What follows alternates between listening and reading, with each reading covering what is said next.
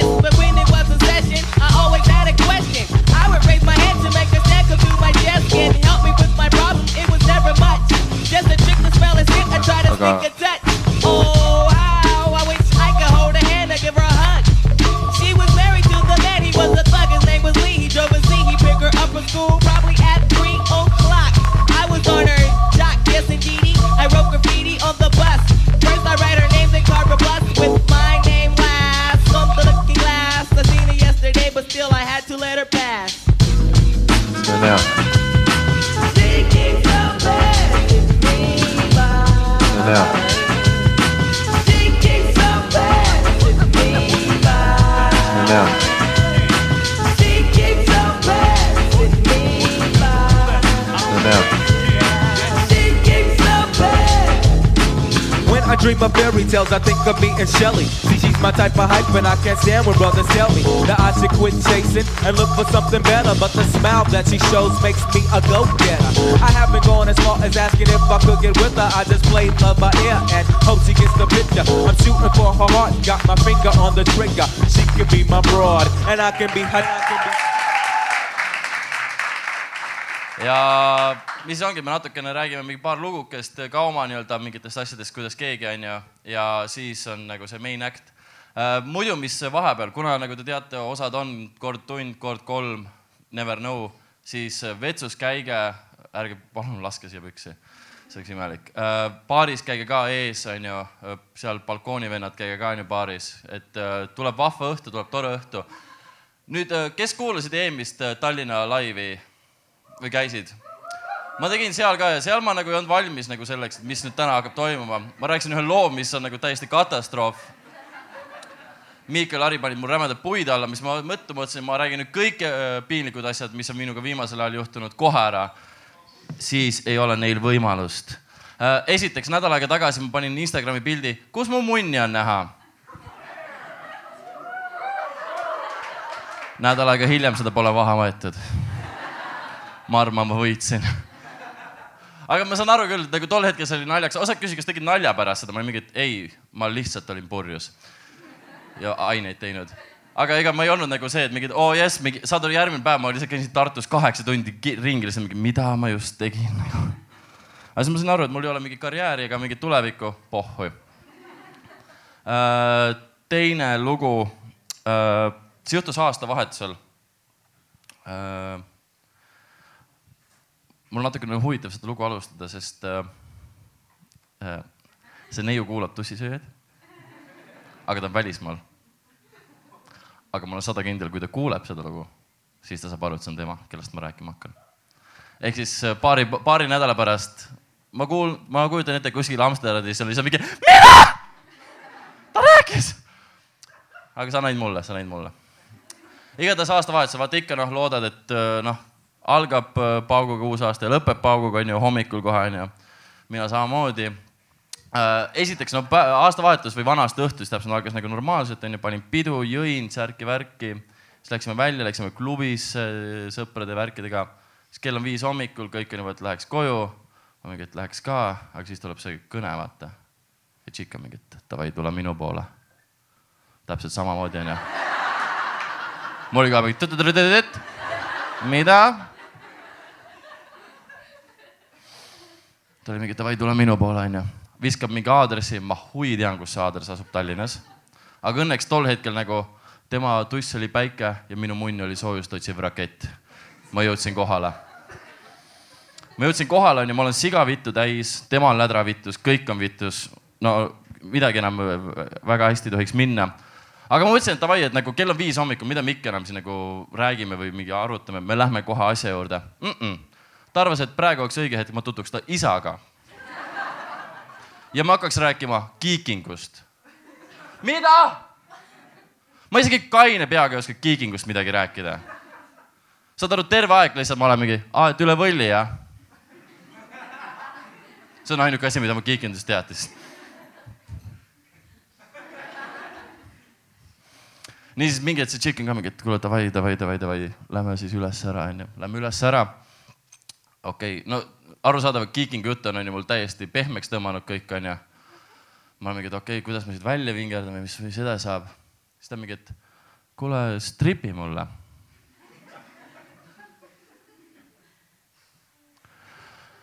ja ma oleks võinud öelda ei. aga mu sisemine mingi Magic Mike oli davai.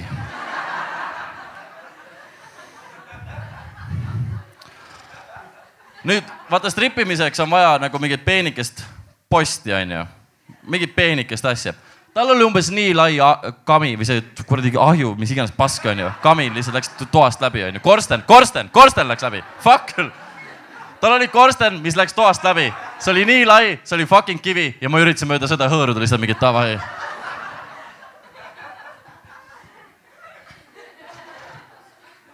vaikselt seal lasen, onju, ühele poole, teisele poole, siis korraks siin taga ah,. tema ei näinud.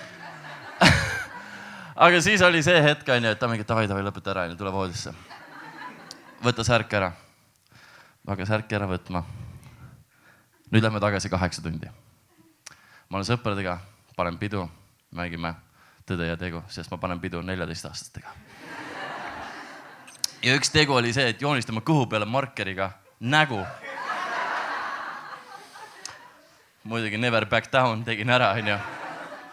ja muidugi, no saad aru, tegelikult mul oli juba suht peale viit minutit pärast seda tegemist juba läinud meelest, et mul on see, aga kaheksa tundi hiljem, see tuli väga ootamatus kohas meelde ma olen seal tšiki juures, hakkan särki ära võtma ja järsku vaatan oi, oi, oi, oi, oi.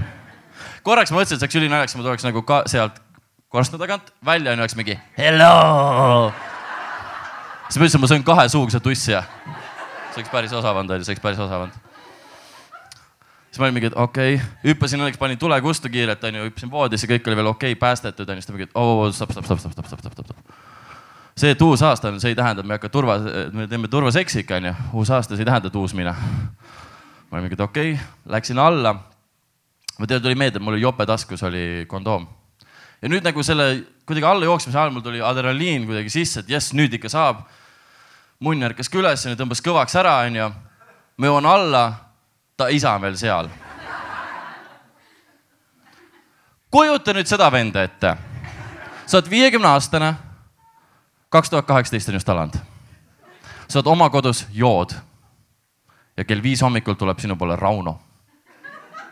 ta läheb su ülesse su tüdru, tütre tuppa ja sa täielikult tead, et nad hakkavad nikkuma. aga enne ta tuleb alla kivikõva munniga ja tal on nägu markeriga kuradi kõhu peal.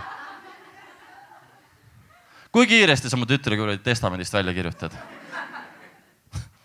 igatahes me ei jäänud sinna mingit chit-chat'i tegema, tegin jälle seda ja läksin üles ära. nüüd olen seal, onju. ja siis jälle kõik on läinud jälle lappesse, kuidagi midagi peale ei saa, ei saa, kõik on noh, sihuke hägu, onju. praegu ka samamoodi värisen, onju. midagi aru ei saa ja siis mingi, et davai. ma rokin sind hommikuni. Sest mingi kaks tundi oli veel, onju, või noh, mingi noh, kolmkümmend minti oli veel hommikul, ma mingi super. rokin hommikuni, onju aga no siis on see, et noh, jälle süsteemid on ju failure, midagi ei toimi ja siis ma olen mingi, davai, poogen, alustan näpukaga, äkki läheb sealt käima nagu tavaliselt, onju, nagu tavaliselt. ja hakkan siis rokkima, onju. ja siis ta mingi, et mida sa teed? siis ma olin mingi, et no rokin noh. siis oli mingi, et kuidas palun, siis ma olin mingi, et no kuule. võtsin käed välja nagu, et skaudi ausõna onju ma rokin sind. Fucking hommikuni. ja siis ma jäin magama. ta tussi peal. Õnneks väga piinlik see olukord ei lõppenud, ma ärkasin esimesena, tõmbasin nahhu. ja siis ma läksin kaheksa bussi peale nüüd mõned olid, oh, ma tean, kuskohast ta võib-olla elab. kus, kuskil. aga läksin kaheksa bussi peale, onju, siis ma hakkasin hommikul nagu, siis olen mingi fuck küll. Rauno, sa ütlesid eile õhtul, et uus aasta, uus sina. mis värk oli? ja siis mul tuli meelde, et kolm aastat varem, kui me esimest korda kohtusime, juhtus kõik samamoodi. okei okay,, see kõh, kõhuvärk oli mingi uus asi, aga põhimõtteliselt oli sama, noh. ja siis ma sain aru nagu, et võib-olla see ei olegi uus aasta, uus sina, vaid see on nagu su vana aasta traditsioon nagu mõned valavad õnne, onju, sa jäädki mingi tšiki tussi peale magama. aga see ongi minu looks, et kõik, ma kutsun nüüd ja tehke suurt häält, teie ette tuleb Tatjana Vinogradova.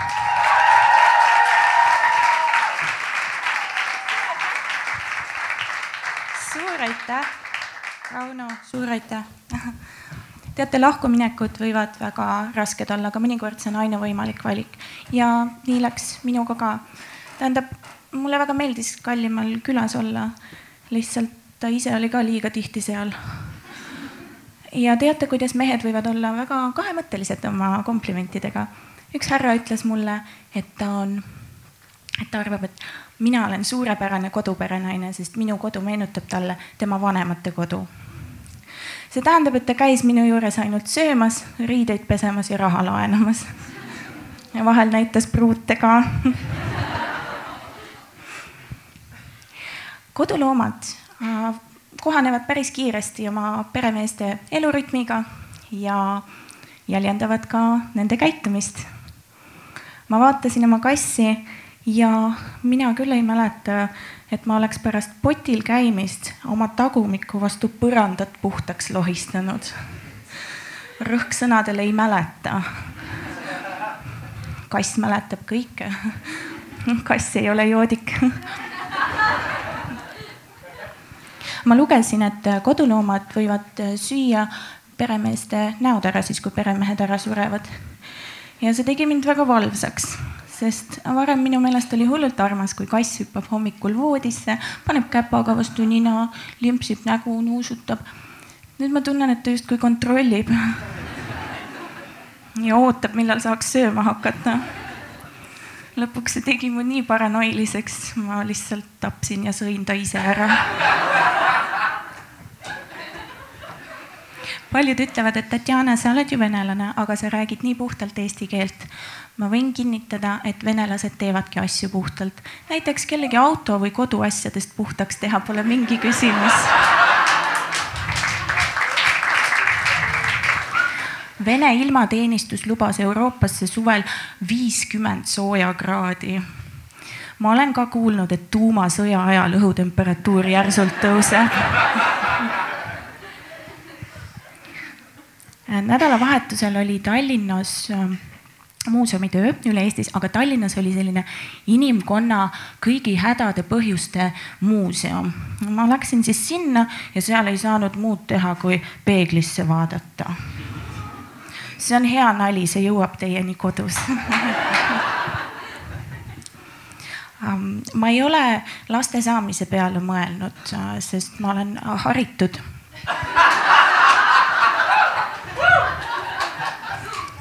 haridus on parim rasestumisvastane vahend. või pärsib haridus hoopis mõtlemisvõimet?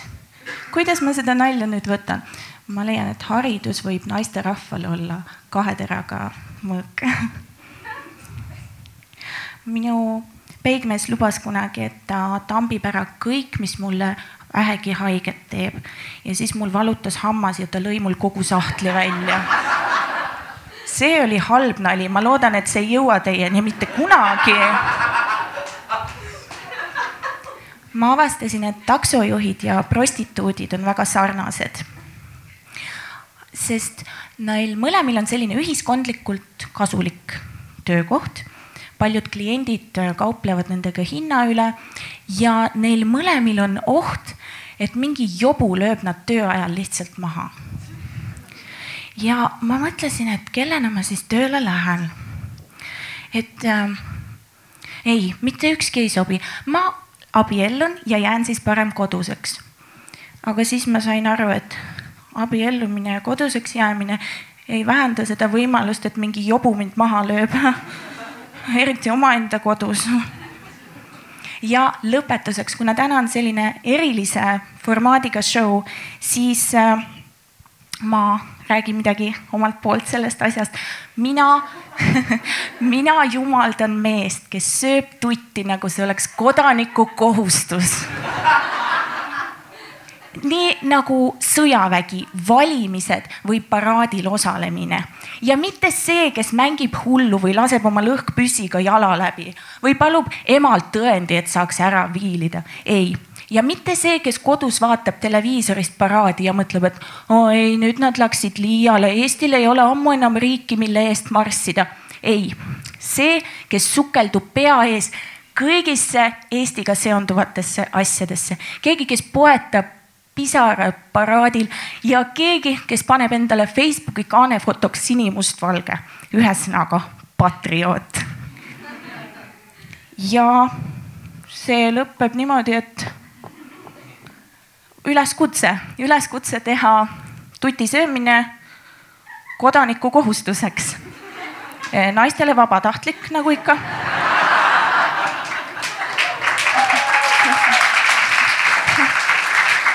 välja arvatud üldises sõjaseisukorras. Aga sellisel noodil ma kutsun lavale meie tänased õhtu kangelased, legendaarsed tussisööjad Mikael Meemaa ja Ari-Mati Mustonen.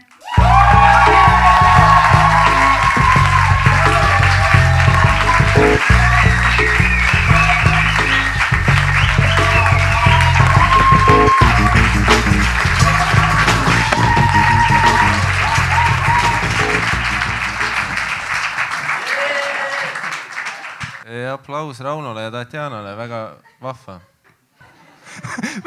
me lootsime, et tulevad sitemad setid ja siis me saame pärast särada ja värki, aga kuradi Tatjana noh. oleks pidanud Veinbergi kutsuma. oleks pidanud Daniel Weinbergsi kutsuma, tõesti. ai pea, tuti söömine, ma ei ole seda väljendit kunagi kuulnud. see ei käinud alguses meie nimevalikust läbi. me ei mõelnud isegi selle peale. Tutt on jah sihuke nagu vanasõna või sihuke. see on ropp. kuule, come on.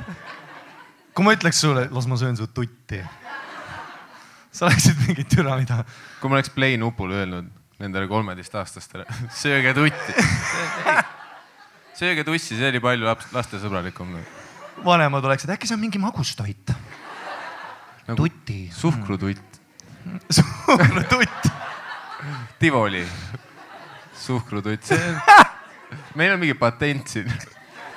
vitukujulised suhkruvati, suhkrututti. ei tutti ei ole ammu kuulnud see tõesti. kõlab nagu mingi soomekeelne asi ka vaata. Vittu, mä, hal- mä haluan tutti. see Fatseri tutti frutti.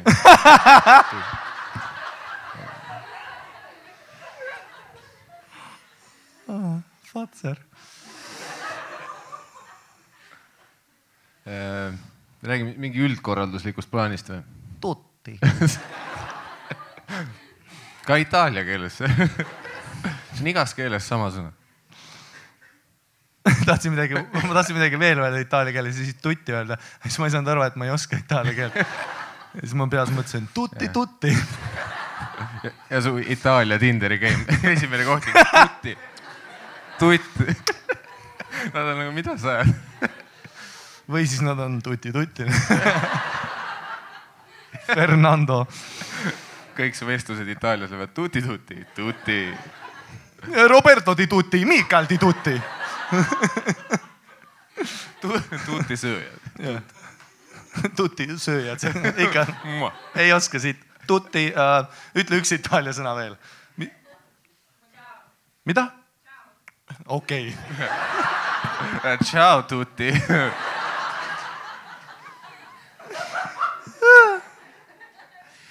Tšau.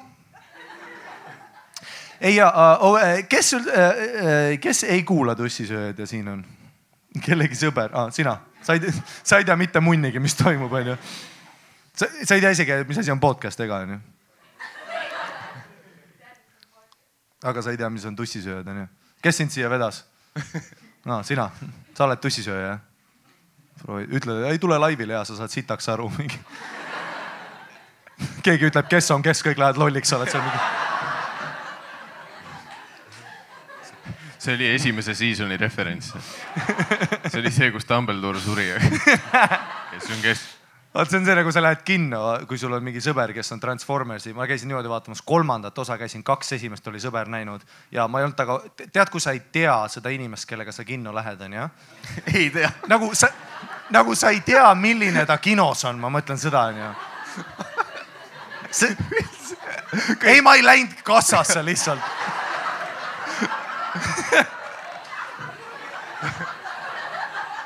mis sa vaatama lähed, Transformers, teeme ära. ei, ma käin, lihtsalt see suvatüübi kinos. mis teema siin?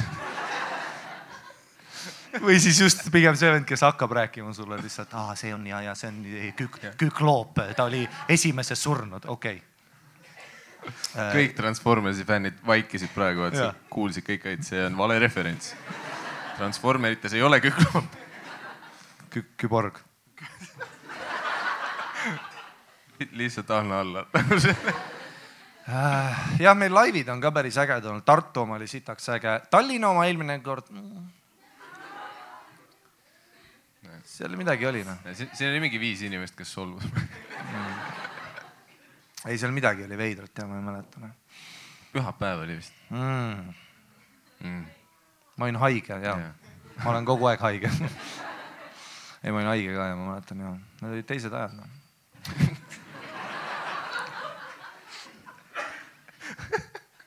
kuule, ma mõtlesin, tead mida, tead mida ma ei ole, tead mida ma ei ole mitu aastat teinud? ma mõtlesin, et okei okay,, ma ei ole mitu aastat hambaarsti juures käinud, onju.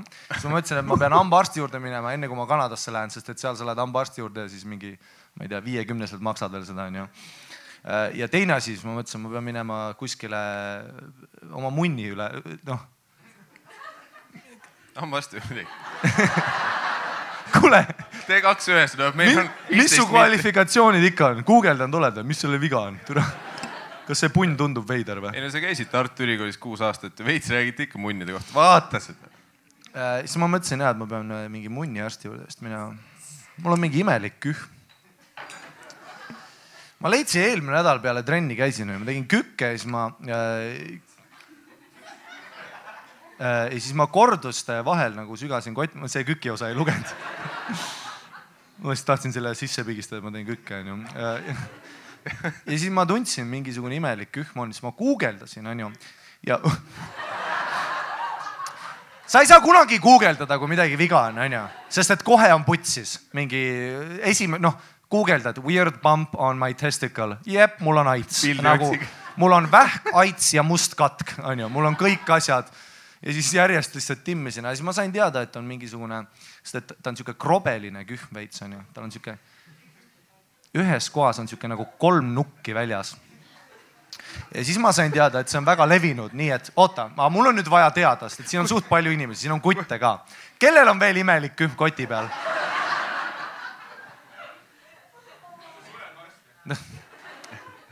me kõik sureme varsti. metafoor, okei okay.. Rauno, sul ei ole sittagi või? sul on raudselt mingi imelik asi? sul on sihuke nägu juba, et su riist on veider, ma ei tea. Sul ei ole mitte midagi peal?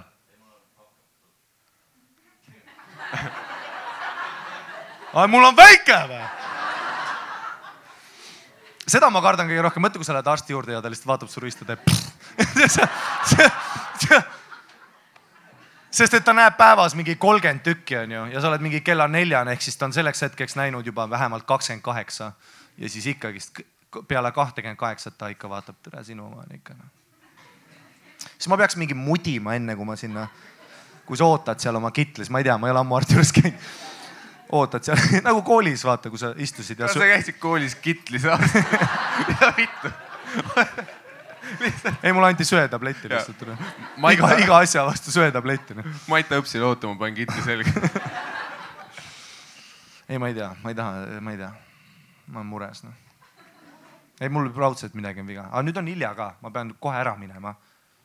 Kui ma nüüd saan teada, et on vähk, see on putsis ju. sest ma olen Kanadas. samas seal on parem ravi. tead, mis või? ma loodan, et mul on vähk hmm.. mis me veel rääki-, pidime alguses rääkima? ma ei tea, sa, sa oled ennast liiga palju kiitnud juba. kõigil on räme märg praegu siin kühmu peal. no nüüd, jah, sul on hea point, nüüd ma pean hakkama peitma seda ju. Või siis seletama mingi, oota, see kühm on ju. või siis rohkem välja võtma. kohe alguses. kui mul tuleb üks kühm veel, siis on putsis on ju, siis ta läheb suuremaks, see on halb alati on ju, kui mingi asi paisub.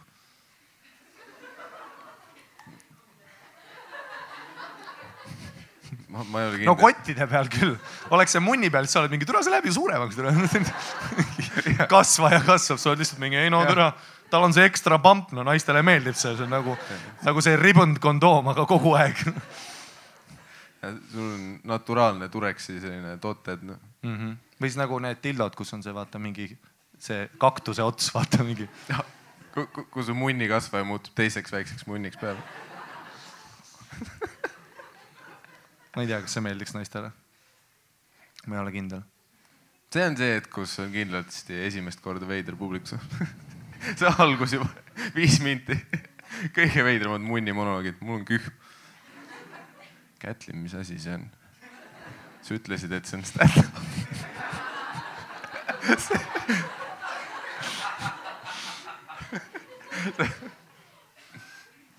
ei, sul on õigus, noh samas, milline episood ei ole imelik, mis on mingi kõige sitemad episoodid, mis meil olnud on? see, mis nüüd järgmine nädal välja tuleb või? haip ei, meil vahest on putsis, noh, vahest on mingi, jõuame kell üks sinna stuudiosse ja siis lihtsalt vahime üksteisele otsa. sittagi ei mäleta, millest räägid. ja siis, ja siis on alati see, kui me arvame, et mingi sitt episood on, onju, siis keegi kirjutab meile, issand, see oli, ma leidsin ennast uuesti, onju. aga siis, kui aga siis, kui mina ja Miikal arvame, et suht okk oli, siis kõik on mingi, no ma ei tea, türa igav oli noh. itsitate selle türa noh. türa Harimati karjub liiga, türa käi putsi noh. Sa ei maksa sittagi selle eest. kirjuta kaebus Spotify'le. liiga vali on. Miikali hääl on nii armas see kõige veidram kaebus report. ma pidin auto seisma jätma, sest hääl, lihtsalt oled kuskil Tallinn-Tartu maantee juures. türa. Ei, kogu aeg on meilis mingi issand, nii armas, kui Miikael loeb. ta hääl on nii mõnus, mulle meeldib magama jääda. PS, Hari, ära karju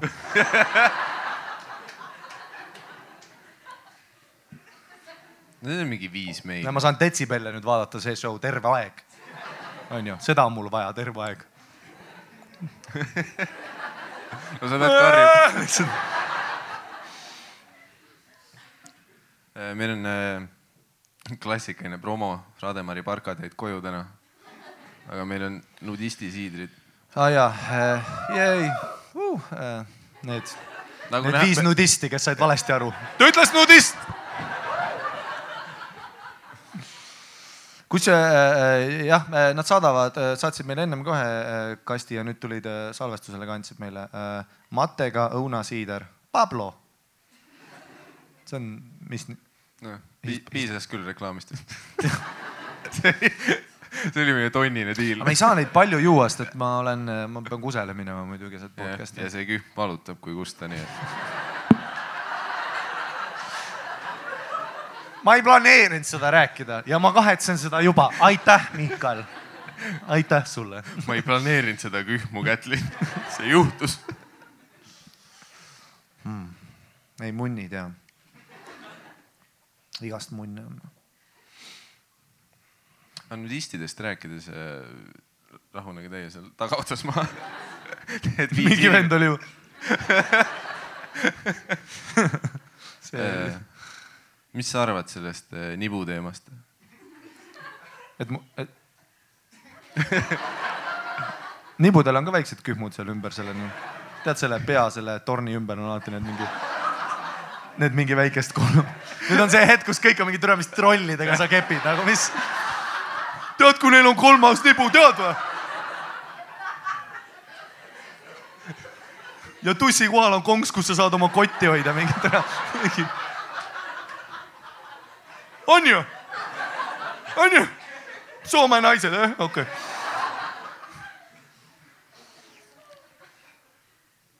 mis nibud, oota, mis asja, ei, mul, mulle ei meeldi nibud. Okei okay., läbi, läbi. ma olen vist sellest rääkinud ka onju. et sulle ei meeldi nibud või? ja, ja ei, mulle ei meeldi, ma ei tea, imelik kuidagi. Enda okei omad või? enda omad, eri, oi plää, enda omad. eriti enda omad. türa, kui keegi puudub mu nibu oh.. isegi maatuses, kui ma käisin, keegi läks isegi kui maandudes see klassikaline võte. keset turniiri lükkad käe ära. mulle ei meeldi see. ei, ja ma ei tea äh,, türa. isegi kui ma praegu niimoodi natuke pigistan äh,. niburõngad äh,, ei. ja, ja, ja, ja ma ei, ma ei tea, ei meeldi üldse noh, nii valus. see läheb, see, see läheb läbi su nibu see on selle point jah. kui ma teen niimoodi, mul on veits valus praegu. kas mu nibul on ka putsis midagi? mul on nibuvähk. see, see, kus sul selgub, et sul on nii munnikühm kui mingi nibuhaigus. see on siuke tekstuuri asi, vaata, vahest on niimoodi, kui sa sööd midagi, onju. kuula mind, Mikal. vahest on niimoodi, kui sa sööd midagi, sul käivad mingid judinad üle. on teil niimoodi, mul on Bounty't näiteks, kui ma söön, kui ma Bount-, kui ma Bounty't söön ja siis need mu hambad puutuvad seda väikest seda, tead seda kookose mingit või, või kui keegi teeb kookase nibud. või kui keegi paneb, oled sa kunagi kilekotti suhu pannud? ja siis, kui sa hambad kokku paned ja krigistad, see lihtsalt judinad ja sama asi on mu nibudega, kohe kui ma puudun, mul on juba nagu külm. ma ei tea, mulle ei meeldi, teiste nibud ka imelikud, veidrad, suured, väiksed. ma ei tea. kui ma nägin ühte mannekeni Saaras kunagi. Kunagi noorena ma mäletan. Ja siis nendel ei olnud seda nibuosa onju. Et mingi pervert ei teinud seda mannekeeni onju. Mõned lisavad nibu ka veel ei ma tahan et see oleks onju. Perfektne. Äh, aga sellel ei olnud. Ja siis ma mäletan kuidas ma tatikana isegi mõtlesin et tule vaat see on ilus rind.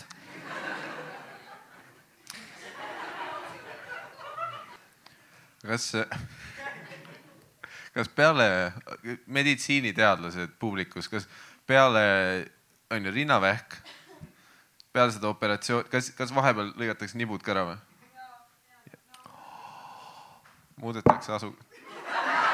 sa, sa ütled liiga ebamääraselt seda Na,. nagu sul oleks mingi kümme kohta, kuhu panna. ei no küsitakse, kuhu ta tahab neid nüüd. aa, mul on nii palju valikuid. türa mul hakkasid kõrvad vilisema nibud lõigatakse ära ma usun, et seal on tuimestus. see on nii valus mulle meeldib, kuidas sa elad kaasa nagu asjadele, mida sa läbi ei ole elanud. nibude augustamine on nii valus. vaata kunagi vaadati, vaata rulamehed, kes kukkusid kottidega sinna selle reili peale ja siis sa ja sul oli see uh onju, mul pole kunagi olnud, ma olen alati vaadanud üle, keda kotib, noh, ma võin ma võin oma kühmu tampida küll nagu. võiks lihtsalt sündida ilma, see oleks nagu eriti. et kui nagu, kui kunstlik viljastamine jõuab nii kaugele, siis ma ütlen küll, siis, siis ma ütlen küll ja arst küsib, vaata, et mis, kas blondid juuksed, sinised silmad, ma saadan naise ruumist välja, olen, kuule. pohhu need silmad, mida vittu sa nendega teha saad? kas saab kuidagi zzz, lihtsalt, et neid ei ole, see oleks kõige parem, sest et need on tarbetud mehele, onju.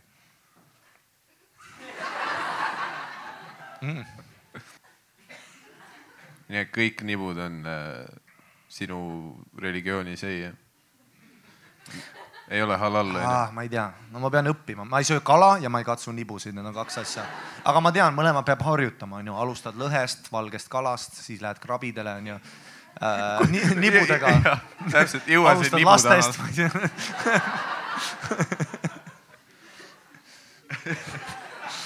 ma ei tea, neil on äh, imelik äh,, ma ei tea. ma usun, et sa saad sekspoest mingi sellise, mingi silikon naise, kelle nibu peal sa saad harjutada.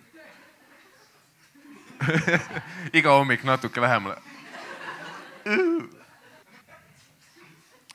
ma ei teadnud seda sinu kohta. ma ei tea, ei no on noh, kuidagi veider noh. ma ei too seda väga palju teemaks, sest et noh, see hästi veider onju. jaa, enne seksi lihtsalt, oota, kuule. nibud onju, ma ei saa. et noh, seda ma nagu nii hull ka ei ole, ma lepin sellega, vaata mm., ma lepin asjadega onju. Iga inimene annab ära midagi. eelmine live, ma mäletan seda hetke, kui me jõime viskit räigelt ja siis üks hetk me rääkisime sellest meilist, vaata, kus üks ähm,, äh, mi- mis see oli, kus naine veeritses? Pühajärve mingi. mingi lugu. oli, mingi naine veritses kõik kohad täis, onju. ja siis mul peas oli terve aeg see, et ma arvasin, et me räägime ainult süütuse kaotamisest, onju. ja ma mingi kümme minutit rääkisin, nagu päevi poleks olemas. Sest et no ma olin pu- purjus, unustasin selle osa maailmast täiesti ära, onju. ja siis mingi hetk, kui ma hakkasin ennast kuulama, siis mul oli see, et türa, äkki tal on päevad, siis mõtlesin, okei okay,, äkki rahvas ka ei tea. ja siis ma nagu jätkasin veel minut aega, kuni mingi eit tagant pani, äkki tal olid päevad. ja siis terve publik, Harri-Mati Taun onju. ja siis ma mingi, Harri, selle peale sa naersid. Harri-Mati Taun, uus kampaania ja sulle eriti noh no.. ja siis äh, jah, ei vahest juhtub jah, unustad ära. sul tuli meelde. ja ei no mul tuli meelde, aga siis oli hilja juba, siis ta karjus ja siis mul oli ebakindel onju, sest et nüüd ma ei tea asju onju. tunnen nagu ringist väljas ennast. siis läks salvestus putsi, ei läinud sai läbi kõik. ja, ja, ja Äh, meil oli äh, siis, kui Vanemuises seda minu Savage Show'd filmisime, siis oli eesreas uh,, okei okay,, kolm inimest, kes käisid. aitäh, ja sitaks äge oli teha äh,. üldse ka shout out kõigile tussikatele, kes igal pool mööda Eestit on, sellepärast et äh, äh, sitaks äge on, noh, kui me Sandriga tuurisime, sinu show'd tuurisime, minu show'd tuurisime, kogu aeg peale show sid mingid vennad tulevad. aga see on, aga noh, muidugi üle nagu noh, mingi kahesajast inimesest kolmkümmend on kuulajad, onju. Et kui ma mainisin laval tussisööjad või ütlesin, vahest ma mingi nalja libistan kuskile sisse mingi kümneid või midagi, onju. ja siis vaata publikust ikka keegi on. ja siis, aga ülejäänud sada seitsekümmend inimest on mingi, mida vittu noh. siin ruumis toimub, onju ja siis, ja siis seti lõpus jah, ma vahest promosin ka onju, näiteks Andrele Soojasmaa, et ütlen lõpus, et aa, et meil on podcast tussisööjad onju, aga mul palju aega ei ole, siis ma ei saa nagu väga seletada midagi. siis ma lihtsalt ütlen tussisööjad ja siis teen niimoodi, siis publikust mingid pihvid on jee. Ja siis mingid emad, kes tulid oma tütardega vaatama, vaatavad oma tütre otsa, tütar läheb lolliks ära, nad on tussisööjad ja ema. mis siis, et ma olen neliteist ja pered käivad pilte tegemas vahest peale show, siis on ka naljakas, mingid isa, ema ja väike tütar lihtsalt. tütrel annavad neid kleepse, näe tussisööjad.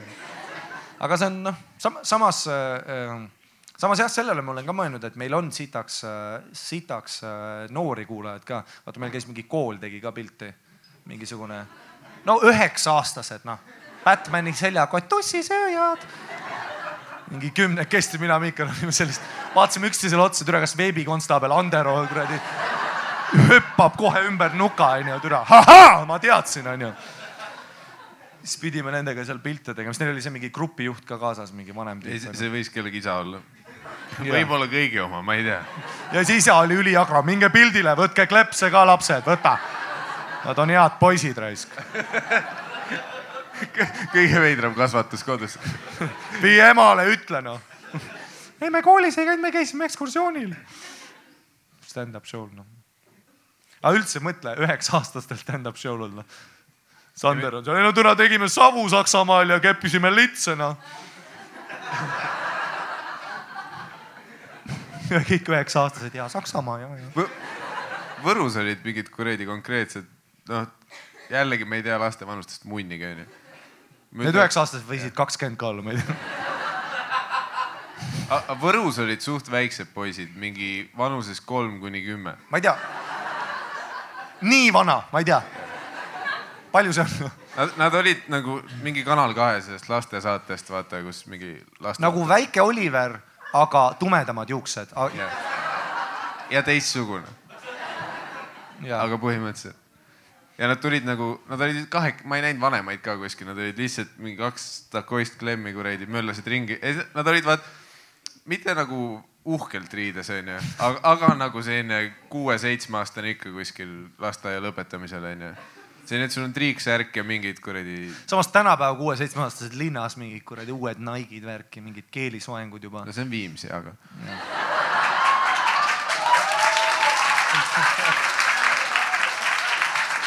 yeah.. kõige veidram roast üldse. su vanemad tegid tööd.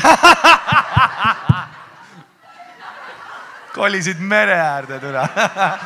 ja pederäis türa. külapoes käid ja kuradi päikseloojangut vaatamas türa.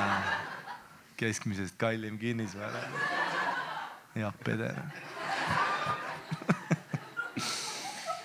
Mm, okei okay,, jätka, sorry, ma segasin. äh, need kaks väikest poissi, nad olid show jaoks viisakalt riidesse pannud triiksärgi ja püksid Mi. mingid püksid. ja siis nad nagu, mõlemal olid muidugi mingid nutiseadmed onju ja siis oli see, et tere, me alguses nad loivasid niisama ringi, et nad olid võib-olla ühed esimestest ka, kes tulid pilti tegema, siis me olime, mida vittu, me oleme mingi kuueaastaste seas populaarsed või. ja siis üks tuli, teine tegi samal ajal pilti ja siis mõtlesin seda ka, vaat kas ma hakkan kleepse andma onju. Nagu see, et noh, podcast'i kuulate poisid, aga ei sarja onju. ära, ja siis nad ei saanudki kleepse, äkki nad on mingid iHeart kuulajad noh. sa ei tea. ma ka ei tea. teised koolis vaatavad nuupagatiiti ära. Nad lendavad kooli sisse, kes on kes? õpetaja mingi, mida vittu. ja ei, noori kuulajaid on hea sitaks noh. siis Võru skatepargis mingid tüübid lehvitasid. Siis ma sõitsin tõuksiga, võtsin ühe tüübi Jaa. tõuksi ära. Harri läks kohe, ütles, et joo, anna tõuksi noh. siis ta ütles ei, aga siis ma ütlesin, ma olen tugevam ja siis ma sain ta tõuksi endale. aga see ühe, jaa, aga see oli see betoonkauss ka ja siis sa lõid oma küünarnuki ära onju. tere, see on see klassika, anna tõuks, las ma proovin. See- kohe mäsa lihtsalt. see, et kui sa oled meeter üheksakümmend ja kuradi üheksakümmend kilo ja võtad tõukeratta. jah. Ja siis oli see, et panid mäsa ja siis terve skatepark vaatab, aga siis ma olen mingi türa, hull alfa värk tõusin üles lihtsalt. ei türa ei ole sittagi. järgmised kaks. päeva iga show back'is kuulen, türa, mul on mingi kühm, türa mul on.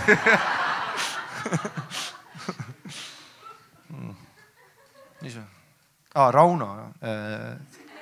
Rauno on veider sõll raisk. Roger oli meil Tartu laevil, mingi.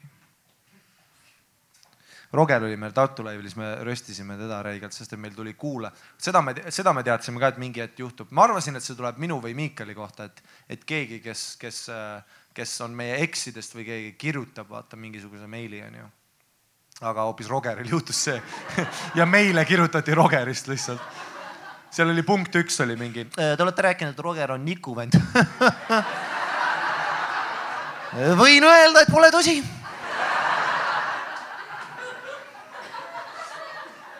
mõned mehed seksivad minuti, mõned mehed kaks sekundit. ise mõelge, kus Roger oli. tal oli väike munn ja ta pole nii rikas, kui te arvate. Euronixil kinnisvaraturul väga pingeline. ja siis läks meil edasi lihtsalt. Ja siis me kutsusime Rogeri lavale ja lihtsalt sõimasime ta pedekaks mingi nelikümmend minti, kõik plaksutasid, karjusid fuck you, Roger. ja siis me isegi ei kutsunud mingi tüüp kuskilt Ken klubi mingi istmete alt või tagant kuskilt Jaa. persest, kus kedagi näha ei olnud, et seal inimene käinud. mingi tüüp karjus, kutsuge Roger laua peale, ma tahan näha teda. ja siis Roger tuli. Siis me röstisime teda normilt noh. ja see meil oli noh, et rääkis ja siis Roger tuli, rääkis oma loo nagu oma poole samast loost, mida see tüdruk siis mõtles, onju. mis oli fake mis oli ülifake onju. ja gei. ja Roger on klassik see tüüp, ei no tegelikult oli nii, et ta nagu räigelt tahtis mu türa onju. ja mingi ütles, mul läks temast nagu ametlik story, amet, noh, ametlik story, Roger, mis juhtus? A, no ma läksin äh, Circle K-sse ja siis ta jälitas mind sinna. ja siis, kui ma K-st välja tulin, siis ta küsis, Niki, Nikit teeme vä? ja siis ma mõtlesin, no sõbrapäev on ju, sa oled jube kurb, okei okay nagu see oligi ja siis me keppisime, aa mm, -hmm. ühtegi detaili vahele ei jäänud ega midagi. mingid pihvid lihtsalt jälitavad sind koju. ja siis, ja siis ta rääkis, et ei no tegelikult oli ikka suht hea noh. ma ei tea, millest ta räägib. noh. Ma olen ikka suht hea noh. näidake meiliaadressi mulle. ja siis, ja siis jah, hiljem peale show'd siis nagu, kui Roger rääkis, milline, mis tüdruk see on, siis ma nägin teda, et ta oli show'l ka, aga ta vaikis, see oleks lahe olnud, vaata, kui nad oleksid mingisugune, su munn on väike, ei ole noh.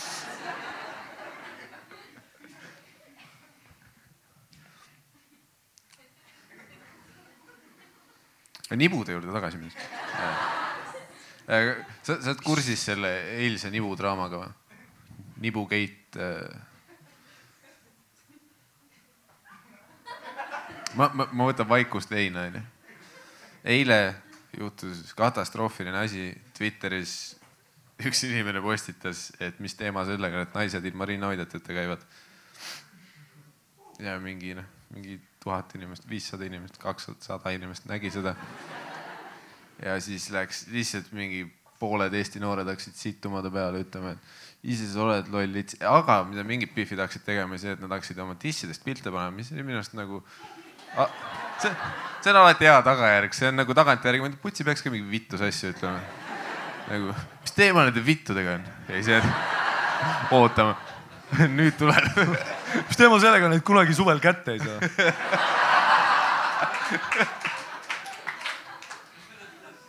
mis teema sellega on, Island Soundil oled üksinda telgis?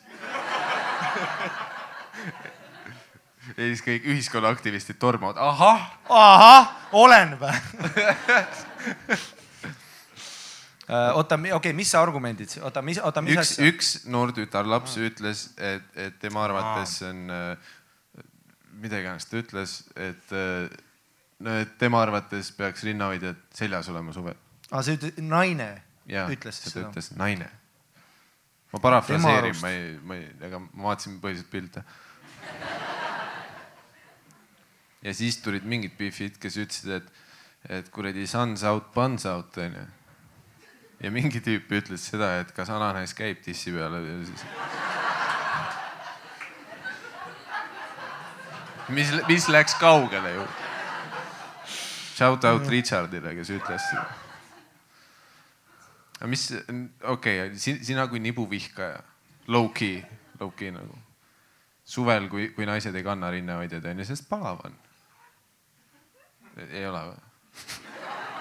või võidelge, visake rinnahoidjad Harjule näkku ütle, et aa, sul on nibude vastu mis sa arvad, kas ühiskondlikult on aktsepteeritav, kui särgelt on suvel nibu näha? See on, see on klassik see, kus kaks tüüpi arutlevad, ei no türa, kas naised peaksid alasti olema või mitte, noh. ei no türa, ei kuule, noh, ma ei saa ju vastu sellele, ei selles mõttes, et noh, nibu osa, ma olen nagu piisavalt, mul on sihuke fookus tekkinud, et ma nagu nibu väga ei, ma nagu vaatan seda siluetti siis ma nagu viin oma silmad fookusest välja, vaata Te ei oska silma fookusest välja viia, Rauno. see, see, see, kui Harri käib ruvel, suvel nagu retakas ringi.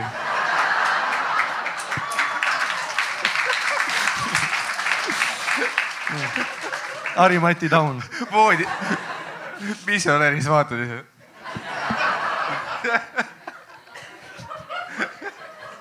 ja mida lähemale tuleb, seda rohkem putsi sa pead.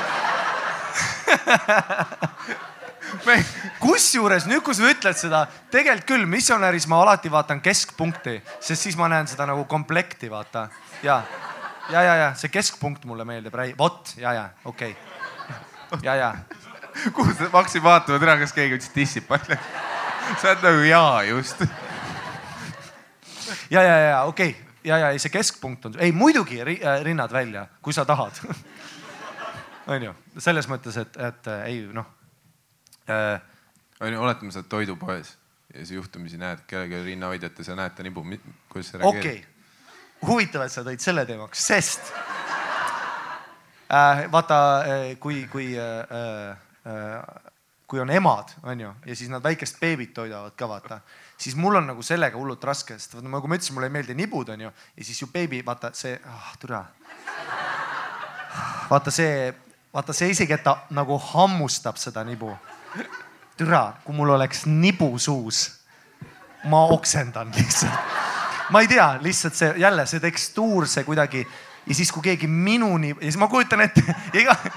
sul on beebi. ei, ei ja, ja, ja, ja iga kord, kui ma näen rasedat naist imetamas, mu esimene mõte, ma, ma ei saa. no ma ei saa, ma ei saa takistada seda, et mu esimene mõte on, mis siis, kui see beebi lihtsalt minu nibu ja veel oma väikeste beebihammastega lihtsalt närib. tülgastav aga ma ei, muidugi ei tee midagi, ma käitun seal no. ta lihtsalt imetab, see on evolutsiooni üks osa. nibu on vajalik. aga tegelikult kõik, mis mu hinges on, on jah, on ju. ja ma ei tea, ma ei tea, lihtsalt noh, et selles mõttes et äh, kui lihtsalt dissid väljas aga rinnahoidjad, äh, ma lugesin hiljuti, on ju pahad ka on ju, mingi äh, kollageeni tase läheb putsi, noh, ma, ma tsiteerin mingi, mingi arst tegi avaliku pressika. rinnahoidjad. kollageen läheb putsi, nahk kuidagi läheb no imelikuks noh. ja ripuvad, see on ametlik arstide liidu arvamus. jaa, on mingi kollageen, on ju, vahahaa. juhtub mingi leveliga asju, on ju, siis, siis äh, naturaalne ba-ba-ba juhtub, vaata, sest et. kas Rauno tegi praegu? sa ka ei tea, on ju, ma pakun aga et vaata, muidu ennem oli see, et kui sa, et kui sa ei kanna, oota ka,, kas see on õige või? kiire faktikontroll ennem oli ju jutt see, et kui sa ei kanna, siis nad nagu ripuvad rohkem, eriti kui on suured, onju. on ju, ennem oli see, noh, täpselt ja nüüd tuli uuring. mul on, ma tean, tule. nüüd tuli uuring, et hoopis teistpidi, et see mingi naturaalne asi, mis hoiab nibu, onju, ja tissi kuidagi asendis, see nagu, kui sa paned rinnahoidja talle alla, vaata, see on nagu, kui sa, jah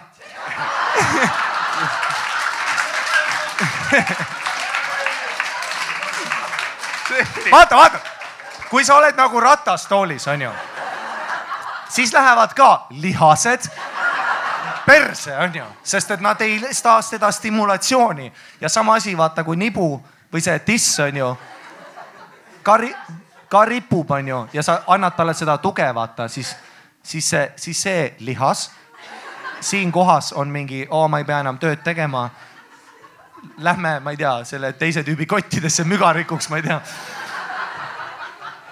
see väsib ära ja siis, kui sa võtad rinnahoidjad ära, onju.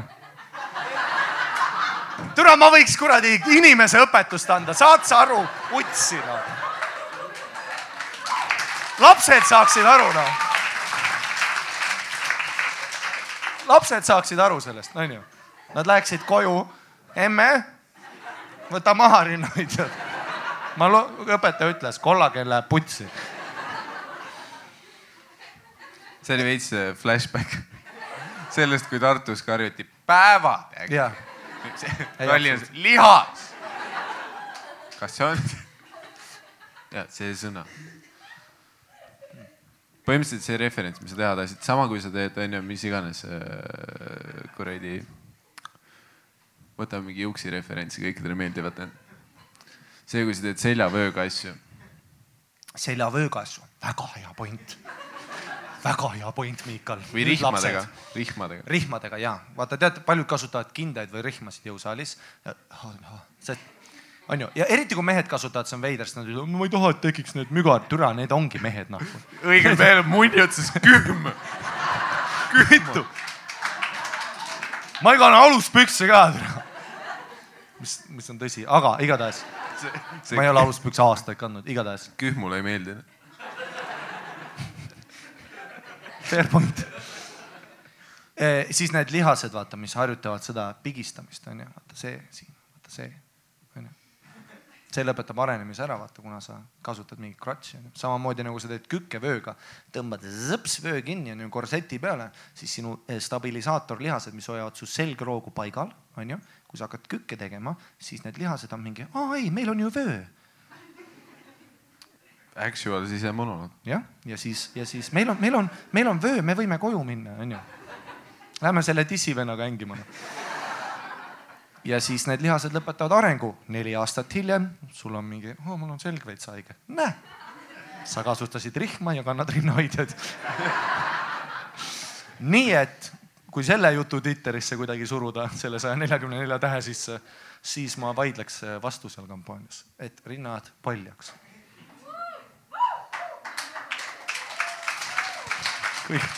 see võiks olla mu poliitiline kampaania onju. Mida me Rail Balticaga teeme, keda kotib? rinnad välja, onju, siin on kriis, aga kas te mõtlete rinnavähki? ja ei, see on mingi omaette tule. sellest ma ei saa sittagi aru. mis, mis sa pensioniga teed? ole vait, mammi, võta rinnahoidjad ära. keda see pension kotib? viimane aeg, dissid üles. mingi kaheksakümne kaheksa aastane, ma enam ei kanna. jah, sa kandsid kaheksakümmend kuus, no okei okay,, see oleks ka ebaloogiline, kahe, kahe, kahe, kaheaastasest saati. enne küüditamist rinnahoidja peal peale.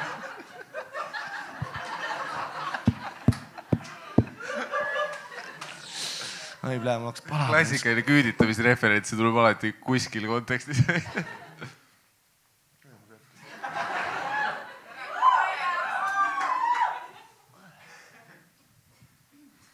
näita, näita nibus. kurat, siin hakkab päris palavaks minema. kui sa trussareid ei kanna, siis mu perse higistab nii. ja ma pole trussareid juba.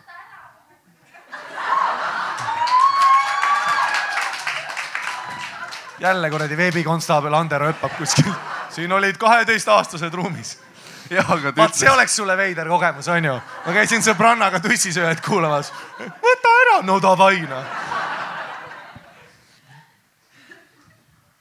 aga sul oli see lusika teema ka, selles suhtes, okei okay,, selle me leppisime kokku, et rinnahoidjad on äh, kurjast, onju. tussisööjate tempel, no näe, sa oled ikka haige.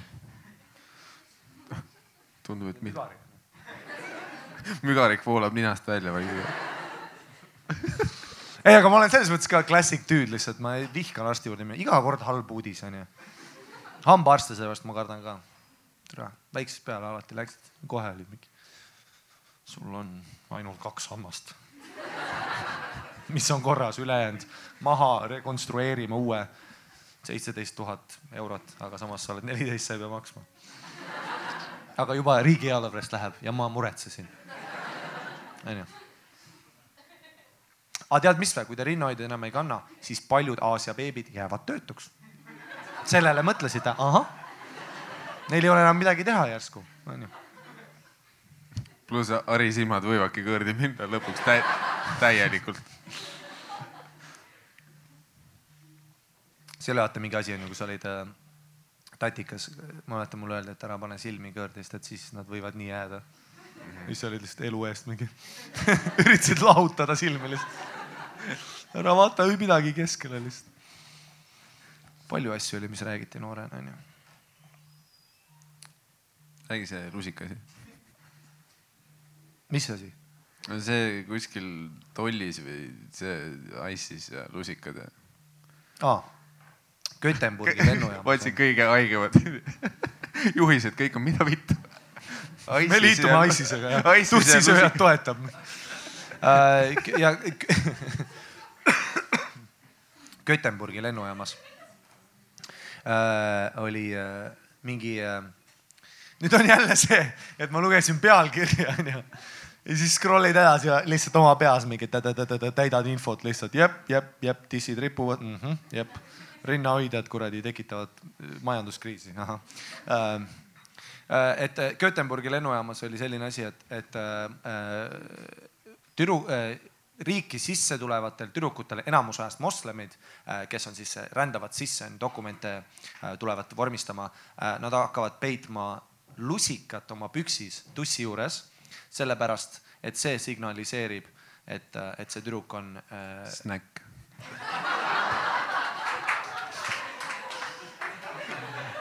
ma sellele ei mõelnudki ausalt öeldes. miks just lusikas tõesti? Okei okay,, see oli selle, et siis nad saavad teada, et sind mingi noh, et see perekond on mingi halb, vaata, hoiab sind kinni, mingi mis iganes, onju. Nad on sind röövinud, onju. või siis isegi, kui sa oled tahtlikult pannud, siis nad saavad aru, et see perekond on halb Jah. panevad sulle lusikaid aga huvitav, kas seal on see ka, et siis kui sul on väike lõhisikas, nad on mingi ei, me laseme sul minna selle jubeda perekonnaga. kriteerium oli supilusikas. sul on kuradi teelusikas. me ei saa aru sellest. See oli teema, oleks ma paremini informeeritud, ma saaks veel midagi back up ida, onju. ehk siis üldine point on see, et kui sa lähed metallidetektorist läbi, siis hakkab piiksuma, sind viiakse taha ruumi. ja. konstaabel Igor Mang paneb käe vittu, võtab lusika välja, ütleb poisid, poisid. siin on mingi, kusjuures, mis tööd Igor Mang hakkab tegema? ja kus ta, ta saab igal pool tussi natuke. pensionit, ma arvan, suur. mida? See on hea point, võtab habeme ära, keegi ei nojaa, aga tal on endiselt võlurikeep seljas, nii et jah, samas korteris ka, mingid naised lähevad, ega sa see tüüp, ta oli habemega. ta oli habemega. Muni, sa näed nagu Gandalf välja, ei, ei, ta oli habemega. ja siis naine küsib, mis su nimi on, siis ta ei ole veel selle Alipini jõudnud, kus ta võttis nime, siis ta on äh, Iim-, Iimor äh,, Iimor Kang. Igor oli mu sugulane, pervertmees, igatahes nüüd su šakrad onju. Lähme tüve juurde. Igor oli Saruman, ma olen Gandalf, nagu ma olen, ma olen see parem võlur. kuule, aga mingi artikkel tuli veel, et, et tegelikult ta ikka üritas ravitseda, keegi kirjutas hoopis niimoodi. oli ju nii? okei okay., jätka. mügarikuga Igor, kuule, puund. pohhui seda tähtkuju, mul on tähtsam jutt. katsu seda, katsu seda. Võrdõiguslikkust üle. katsu mu munni. Igor, kas ta jääb ellu? Igor, katsu. samas Igoril on raha vaja, siis ta paneb ikka mingi needuse peale onju. ei tuli ja, et tegelikult ikka tussis on mingid tšakrad.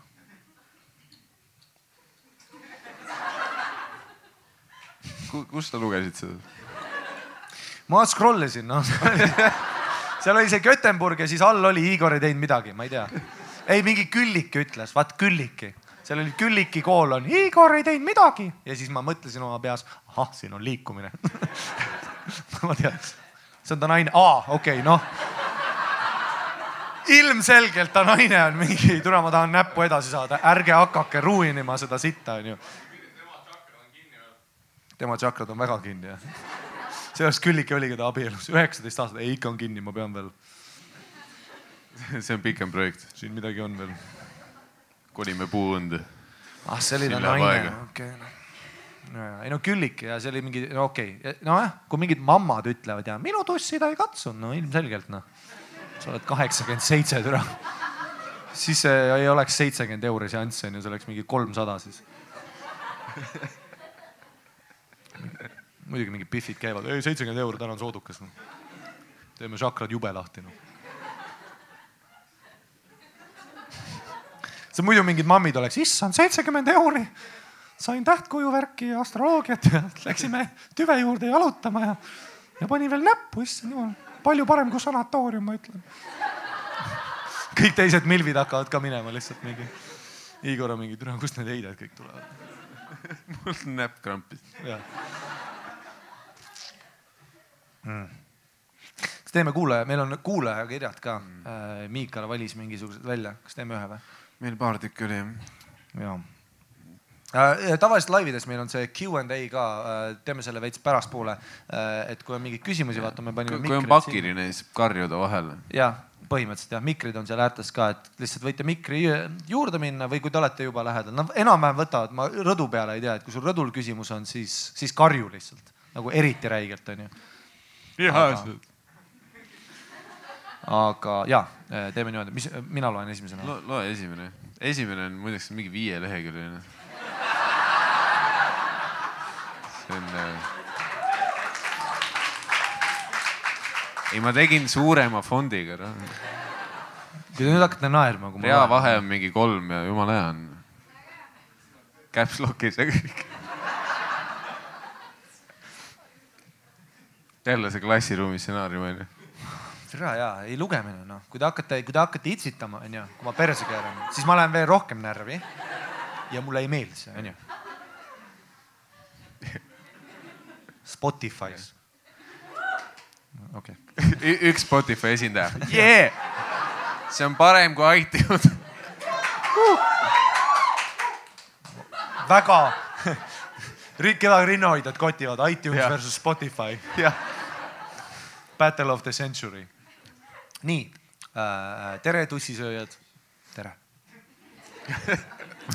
meil on alati sisemine monoloog lugejaga. me nagu üritame samale astraaltasemele saada. tere, tere. kiidusõnu eh, jagan kunagi mõnel tussisööjate peol hiljem. Need olete niikuinii kuhjaga välja teeninud, just seda podcast'i oligi mul vaja hallikalt depressiivsesse Eesti talve. aga tahtsin avaldada tunnustust. Ma unustasin, me oleme kirjadega veits maas. arvad? mingid inimesed on juba kirjutanud ka meile, et kuule, see meil, mis, mis, mis ma kirjutasin, et äh, ma olen juba ammu lahutatud, et ära hakka. ärge seda ette lugege, me kolisime koos kuskile ära, meil on viis last juba. aa, kuule, meenuta mulle pärast. Marimum kirjutas meile.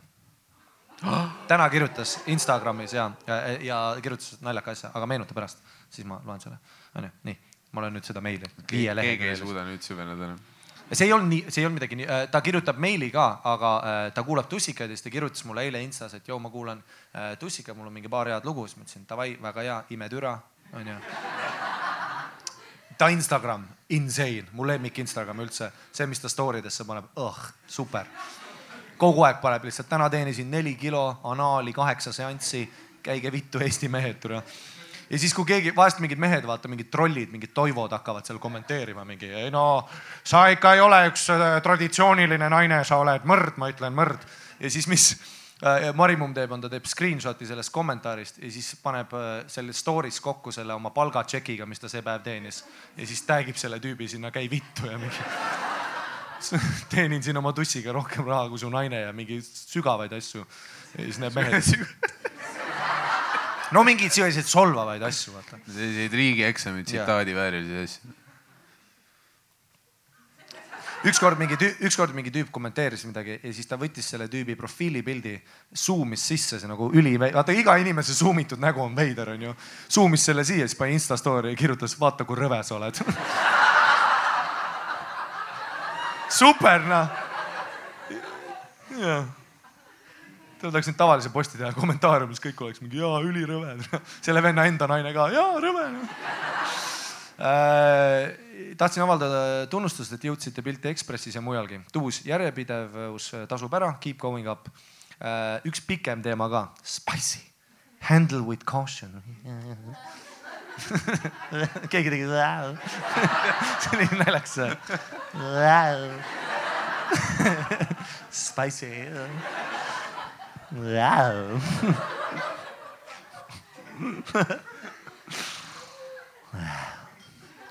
olen kutt.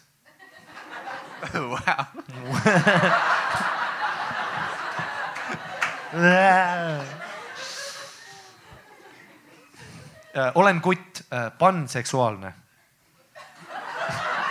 oh,. mees. türa, kui ma ei mäleta sõna lihased, panseksuaalne, mida vittu? nagu Pan-Ameerika või pann, pannid meeldivad, okei okay,, pann, oota, ei, okei okay,, oota, enne kui ma loen, onju. äkki ta seletab kirjas? okei okay.. aga mis sa arvad, et see on, enne kui sa, ma arvan, et see on. aa, sa lugesid muidugi, nüüd sa ta- targutad, ei no tegelikult. tegelikult jah. ei, tegelikult ma ei mäleta, mis see termin, no see see on midagi, mis ei ole hetero. see on sealt, mitte heas mõttes, heas mõttes. mitte heas mõttes oh,, ja koma oli vahel. seal oli mõte. sa siga, pann, pannseksuaalsete vastu.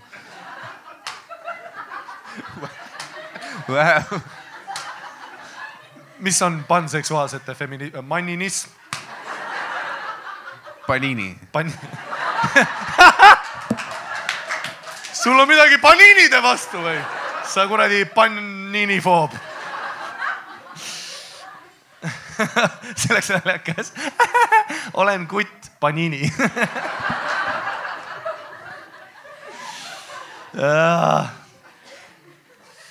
oh, täitsa palav hakkab juba noh. ta ütles, et spicy on nii, et. panseksuaalne ehk siis mind sugupartneri valikul eriti ei koti. kas see on, see on ju bi? ei. pigem äh, iseloomuomadused ja ei salga, et ka välimus või vähemalt välis, välimuslik esmamulje, see on, siin on kirjas niimoodi ära. mina ei kahtle sinus. on osalisele tähtis, kes seda eitab, valetab. panseksuaal on rääkinud. oota, oota, ma ei saa aru. See on ju bi siis äkki talle meeldivad loomad ka? wow, wow, wow, wow. sa ütlesid seda niimoodi. äkki talle meeldivad loomad?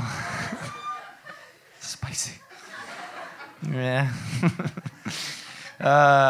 okei, nii, meil on siin nüüd raudselt Twitteris jälle tuleb Harimati saa. Panninism, kurat panseksuaal on väga erinev biseksuaalist. biseksuaal ei ole vegan.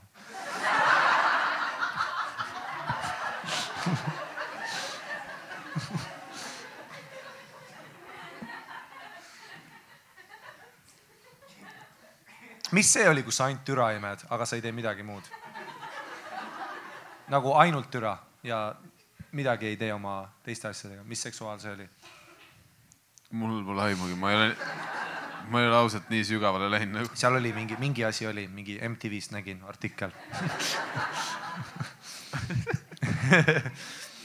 jah, tean küll teie ukseketi teooriat näiteks biseksuaalse kohta, et kui uks on natuke rohkem lahti kui teine.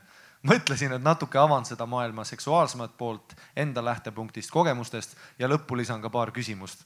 kui peaks avama muid pooli, saaks eetriaeg enne otsa. Nagu šakraid või? aa, no okei okay,, nüüd me saame teada siis. minu kui panseksuaali sulgudes vaheremark, see on nii tundmatu eesliide, niinimetatud pann, seetõttu kasutan sagedamini sõna biseksuaalne. aa, aitäh. nüüd me jõudsime, türa. no tegelikult Saaremaa ei ole eraldi riik, ma ei tea noh kunagi, ma olin noorem, siis ma arvasin, et Saaremaa on eraldi riik, onju, kui ma ei elanud Eestis, onju. ja siis muidugi kõik eestlased ülitiltis, onju, rahunege maha. see oli ennem ka Venemaa äh,, okei okay.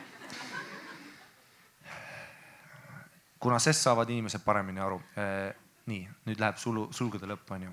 minu, minu kui panseksuaali, onju, silmis annavad ning eh, annavad ning nõuavad naised ja mehed ja küllap ka transsoolisedki Äh, ja muud gender benderid ja nii edasi, kellega ma pole küll olnud intiimsuhtes, täiesti erinevaid asju seksis ja intiimsuhetes. tean, äh, paras captain obvious lause.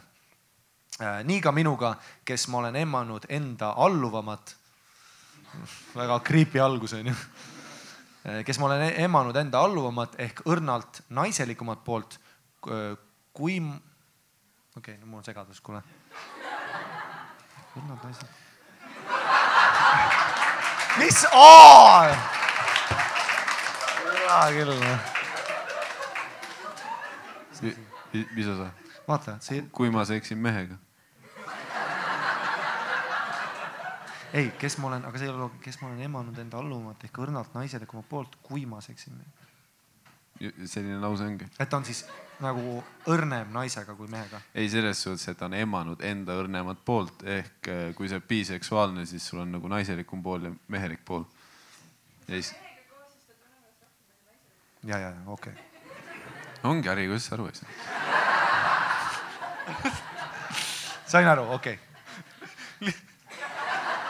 lihas ja naiselik pool ei tähenda, et ma ohhetaks kõrge häälega või üritaks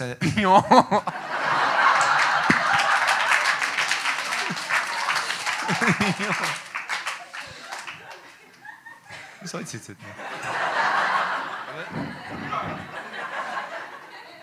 ma lasin kühmu üle no worries. joo ähm,.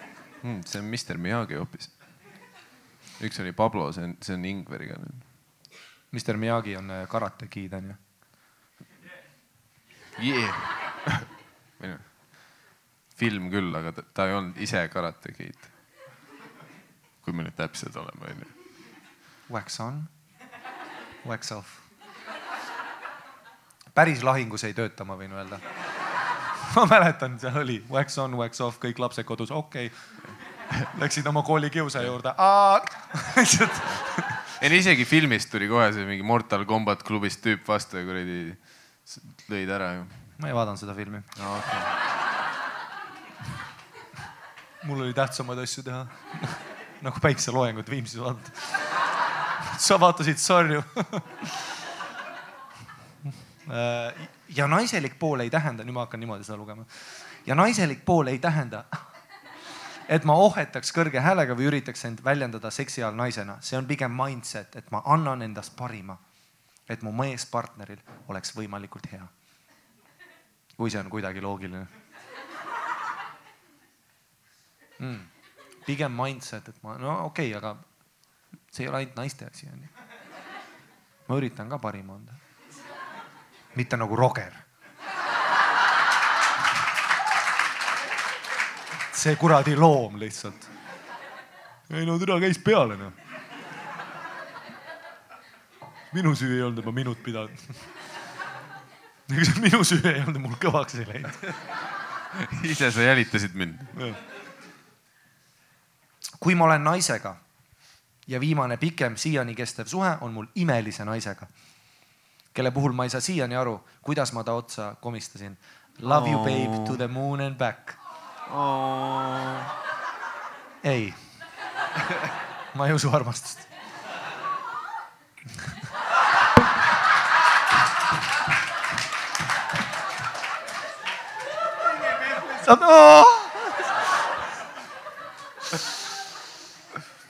Love you to, love you babe to the moon and back, siis ma tahan hellust, hoolivust, aga ka spontaansust ja eriemotsioone.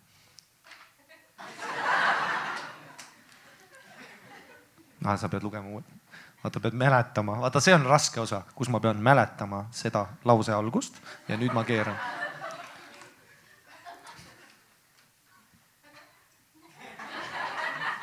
iltsitad siin või? ma elan kaasa. türa, nüüd ma unustasin. viimased kipuvad, viimased kipuvad äh, mehed, no, no türa, see ei ole loogiline, putsi. mis lause see nüüd on? viimaseid.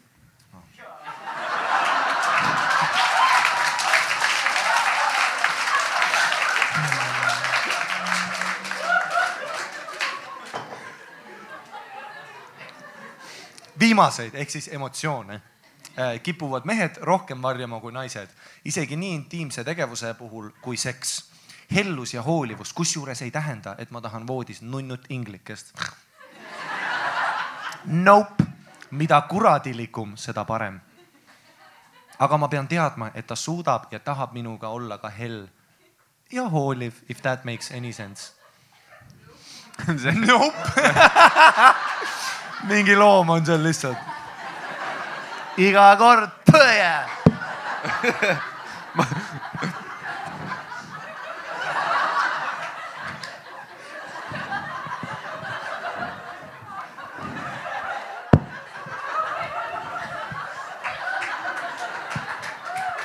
iga kord, baby, iga kord. aga võtame täna ma tahaks vaiksemalt. ei, seda küll, no iga inimene tahab, ei viitsi kogu aeg kuradi hullu panna, vaata. türa, mõtle, kui väsitav see oleks nagu, nagu me rääkisime ka, et vaata, kui sul on mingi friik kodus, et türa, tahad lihtsalt teisipäevast vaikselt spoonida ja kuradi Netflixi vaadata, on juba mingi, ei sa tead küll, et teisipäev on natsivorm selga ja küüditame seda tussi noh. iga teisipäev pead mängima, et sa oled mingi juut, kes põgeneb, onju. kuskil aia peal oled upakil persega ja värki. ja siis ta tuleb kuradi kõik naabrid vaatavad, ahah, teisipäev. Kadri ja Mart panevad hullu noh. allkorrusel, mingi kolmanda Reichi hümn läks peale. Külalised on rahulikult söönud, kuuled üle, et Ain Raik, sa oled mingi, ei, see on noh, neil teisipäeval jah. kohe kuuled püssilaske. jep. ja nüüd läheb lahti. see on- jaa, jaa. jaa. sul on mingi kolm väikest last kodus, sa oled nagu.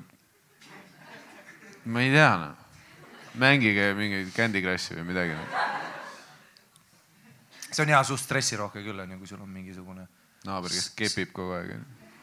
Äh, ma mõtlesin sellele hiljuti, ma olin ühe sõbra korteris ja tema, tema naabrid keppisid onju.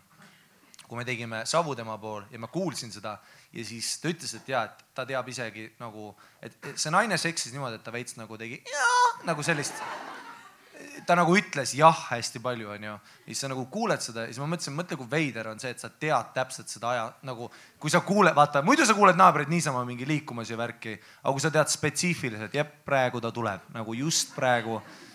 ja siis, ja siis noh, õnneks no samas see oli öösel, et noh. ja, ja pluss sul ei ole palju variante, millega see hääl võib seostuda, onju. mingi kell kolm öösel hmm.. aga samas iga inimene tuleb teistmoodi, äkki keegi tuleb aga mis sa arvad, et tal lihtsalt mikrolaineahi hakkas piiksuma, siis ta jaa. saiad on valmis. no äkki mingi, mingil inimesel on teistsugune hääl onju, paljudel, kõigil on oma hääl onju. siis, kui tema lemmik mingi eurolugu võidab. Iisrael, ma ei. see, oli, siin on väga palju Palestiina toetajaid, nii et sinu asemel võtaks. kui ma olen mehega, kui ma olen mehega. ta ei pea siis, olema. sest ma olen pann Peeter. mõtle oma mingi üli old school vanaemale seletada, ma olen panseksuaal, vanaema lihtsalt mingi, issand, meil oli ju see pann. miks sa nüüd uut tahad, noh? muidugi võivad mehed või naised, muidugi võivad kasutada panni. ei, vanaema, ma ei mõelnud seda, ma mõtlesin, et ma kuradi kui ma olen mehega, siis võib-olla see ei ole isegi panseksuaali ilming, vaid fetiš mm,. Spicy. aga ma tahan dominantsust, enesekindlust, natuke tahumatust, toorust, jõudu, väga vähe tundeid ja emotsioone. see on umbes nagu Mart Sanderi casting call juba jah. otsime litsides uut peategelast kaheksateistaastane ja siis kõik need. toor, toores, jõud, vähe tundeid, panseksuaal, fetiš kõik asjad. kõik need asjad võivad olla ka olemas naisel, aga oma kogemuste pealt võin öelda, et see suhe on väga kaldu ikka meeste poole. Nende omadustega naisi on vä-, on vähe meie ühiskonna konservatiivsuse üleskasvatuse tõttu. aga kui ka oleks, siis ma ikkagi tahaks aeg-ajalt harva meest selgitan hiljem, miks.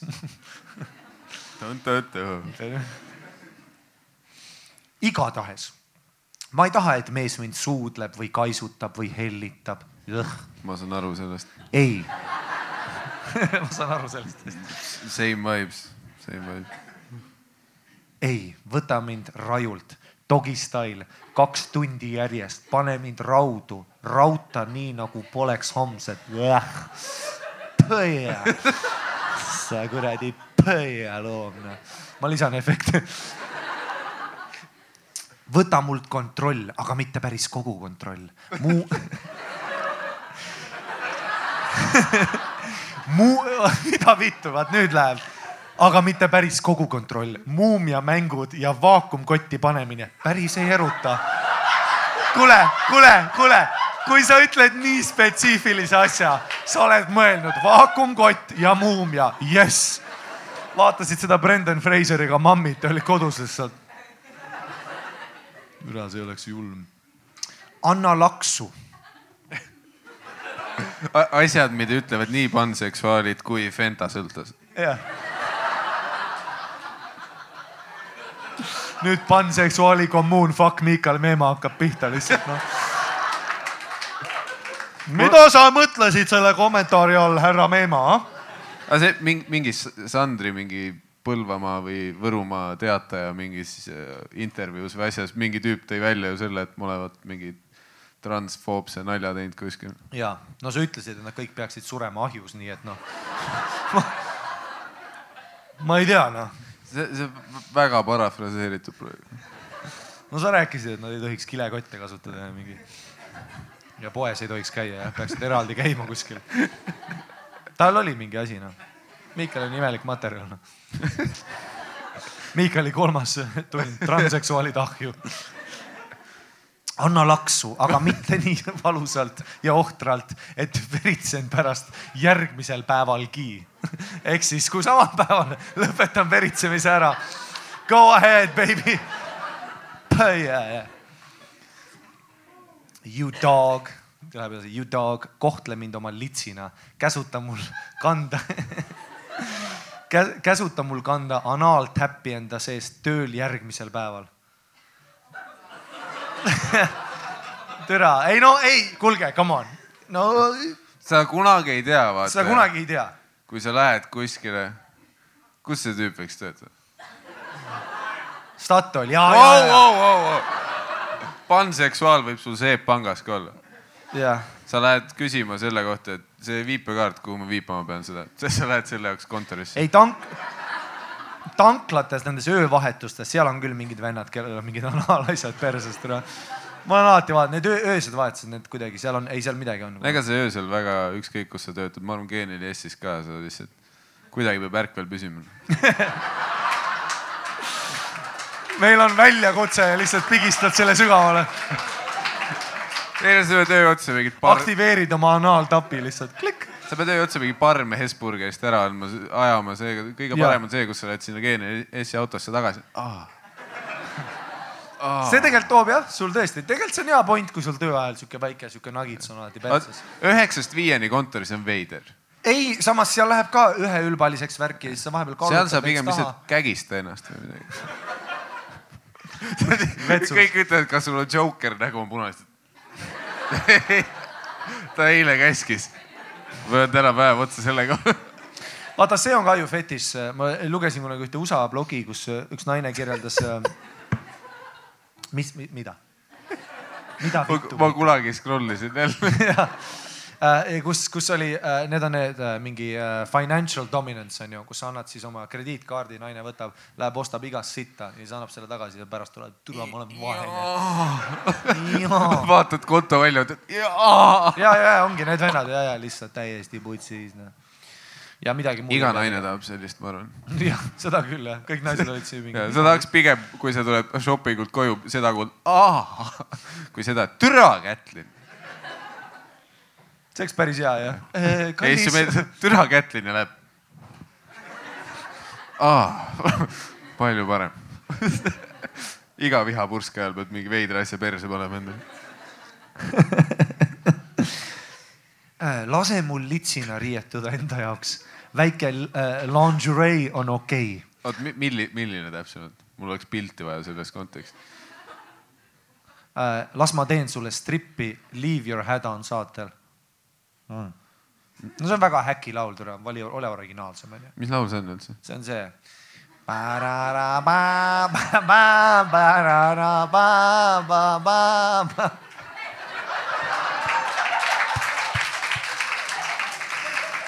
ja siis see.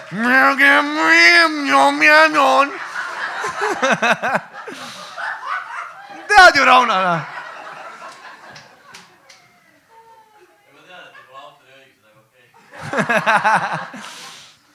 ja raudselt keegi autoriks kuulab seda osa, kus ma teen.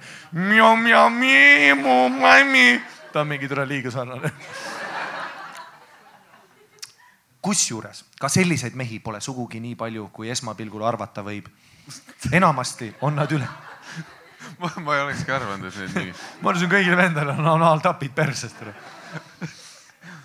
Samas võib päris erutav olla, kui sa oled kuskil peol onju ja siis sa leiad teise venna, kellel on ka midagi perses, vaata. vaata, see on nagu, kui on kaks tüüpi peal, kes teevad savu, vaata isegi kui pidu läheb edasi, siis te üksteisele vaatate ümber nurga. ja siis anaaltapiga lihtsalt midagi nii. kuidas sa täpsemalt leiate mis teie tutvumisplaan on? kuidas sa selle teemaks tood ja? ei no ma ise töötan Swedis, ma töötan Satolis. väga või siis need anaaltapiga vennad on urinaali ääres, võtavad püksid põlved jah, vaatad selja tagant, sina ka. vahetame oma tappe, türa. come on, kui ma juba olen mingi friik, kellel on midagi perses, vahetame, baby, come on. ma olen juba siin maailmas, fuck you, kuradi, hügieen on müüt. putsi noh. ära põe, tõi. paned nii. oh, super noh. ma ei tea, ma ei taha perse asju panna, aga kui ma paneks. ma paneks mingi väikse tapi ka türa. paned siukse, mida sa iga hommik mingi nelikümmend minti pead sisse istuma lihtsalt. tööl kõik on mingi, sul, kas sul on mingi neerutäiged või midagi? ei ole, ei ole, ei ole. üks teine asi tule. siis sa saad teada, et kõigil su töö juures on anaaltapid. enamasti on nad üle neljakümne, edukad, seen it all. minu esimene selline nii-öelda master oli mu ülikooli professor Tartus. see ei ole hea siin meilis, türa okei okay,, ülikooli, Jörgen Matsi, sina või? raudselt Jorks noh, okei okay,, ta ei ole üle neljakümne, aga noh.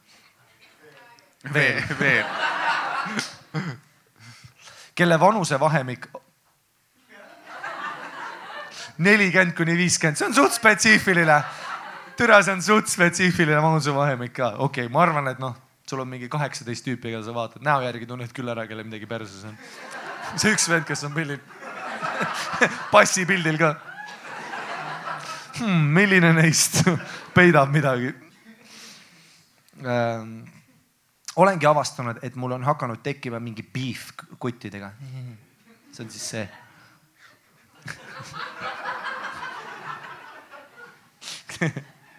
kes on pigem alla kakskümmend neli, kakskümmend seitse. no jälle väga spetsiifiline vanus.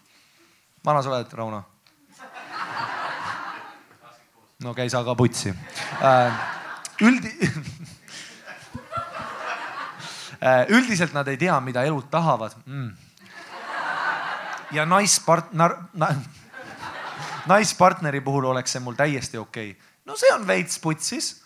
väga šovinistlik. No, ei, just vastupidi ju. Nagu, ma ei saanud täpselt aru, mis see.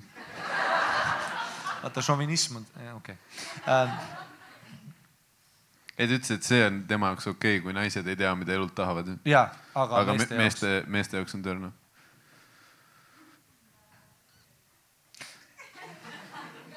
nojah, samas jah, võib-olla kultuurselt on tõesti tal õigus, et see on tekkinud küll. sa vist tahad, et mehel on rohkem shit together onju. anaaltapid. ja mida üldse tähendab edu? tere tulemast tussisööjatesse, neiu. väga süvad, sügavad arutlused on ju, otseses mõttes ei noh, nagu et perse, pea sammu. Sa pead naerma ja siis ma, see tekitab mus ma, enesekindlust. ma arvasin, et meil on publik naermise. no ja, no kui nemad ei naera, siis naerab mina üksinda või? ja kõige veidram. Äh, ja see on okei okay., ei peagi olema kahekümne neljaselt superteadlik lover, lihtsalt personaalne preference ongi mehed kakskümmend viis kuni viiskümmend viis, oota, just oli teistsugune. nüüd on kakskümmend viis, viiskümmend viis, ennem oli, aa no nii et Rauno, sa oled safe noh. Sorry, sa saad panseksuaal. üks oluline side note ka juurde, see, et ma neid omadusi tahan partnerilt, ei tähenda loomulikult, et ma nõuan neid kogu aeg talt. ei, tuleb võtta iga elamus korraga ja teha kompromisse. kellel ei oleks olnud laisemat keppi, mis lõpeb alla keskpärase pauguga. Roger kodus.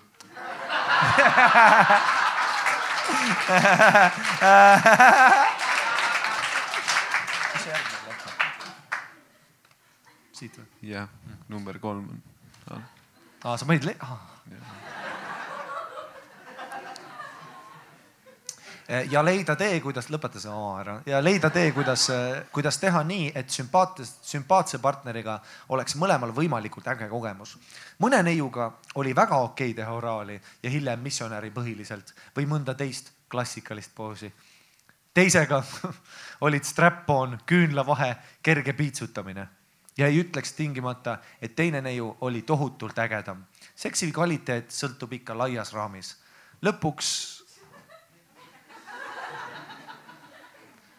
laias raamis lõpuks ikkagi sellest, kuidas sa enda vastast tunned, kuidas te üksteist mõistate, kui hea teil üksteisega on.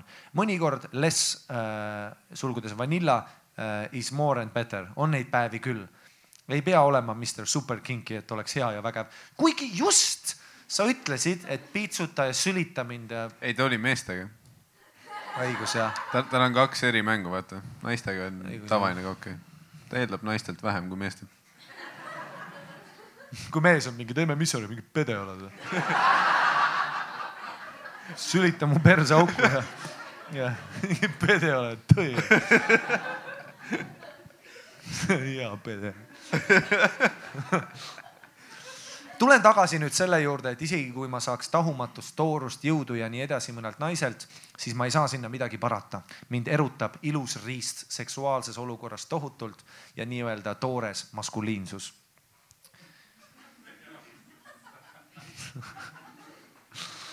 mingi venna peale. vend on lihtsalt täiesti putsi. on kõik tagurpidi tere. äkki on maa lame tere.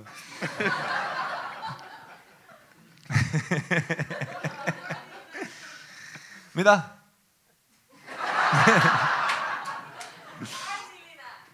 kandiline, okei okay.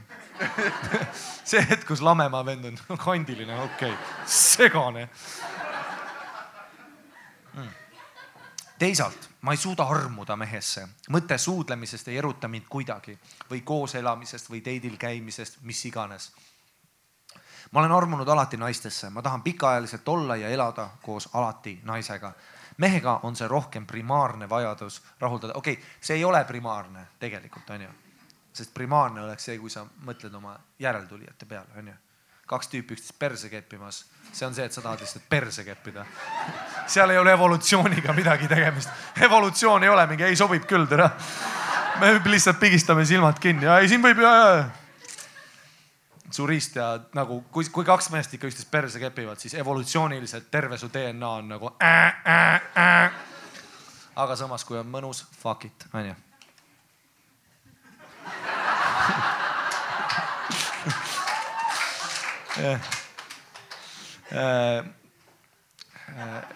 mehega on see rohkem primaarne vajadus rahuldada enda alluvamaid omadusi, mingit sisemist faktoi alter ego enda sees.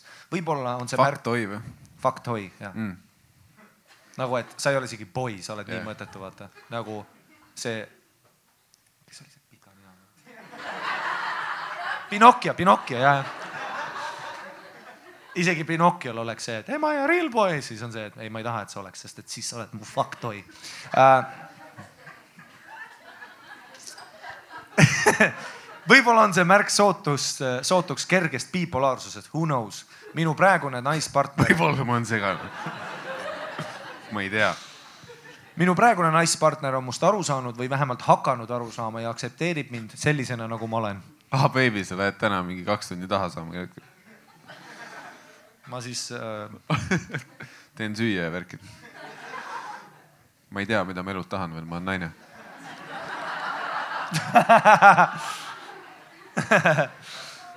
tavaliselt oli mu jaoks täielik nutcase mõelda välja viis, kuidas öelda naisele, et hei, sinuga on väga lahe, kõik klapib, aga ma vajan ka, et mõni Margus mind paar korda kuus läbi kepiks. see on raske vestlus, ja tõesti ja, see on nagu, kuna sa teed seda? Enne magama jäämist on ka halb, vaata, et tal on hommikul tööle vaja minna, kuidas sa jääd selle pealt magama? viimane hetk on siis võib-olla, kui te kokku kolite, aga siis on ka päris hilja onju. kolite kokku ja siis oled by the way. kolimise ajal mingi buttplug'ide kast. ei, kolimise ajal üks kolijatest jääb sulle külla ja siis ta mingi, kes see tüüp on, aa see on Margus, ta jääb siia pauemaks. me rääkisime temaga, talle meeldib kolida, nii et tal on perses midagi. Sest kartsin, et partnerid eeldasid äh, tavaliselt monogaam-, monogaamiat mult ja lisaks ei tahtnud ma neis tekitada ebakindlust, et nad arvaks, et nad ei suudaks mind kunagi päriselt lõpuni välja rahuldada. aga tegelikult ei peagi. väga tugev ja, ja terve crowd oli. see on ikka väga tugev kuradi suhe küll, onju, kui sa oled lihtsalt mingi, ei no sa ei pea mind. on asju, mida saab ainult Margus anda. Naine on mingi strap-on'iga, aga nüüd ei.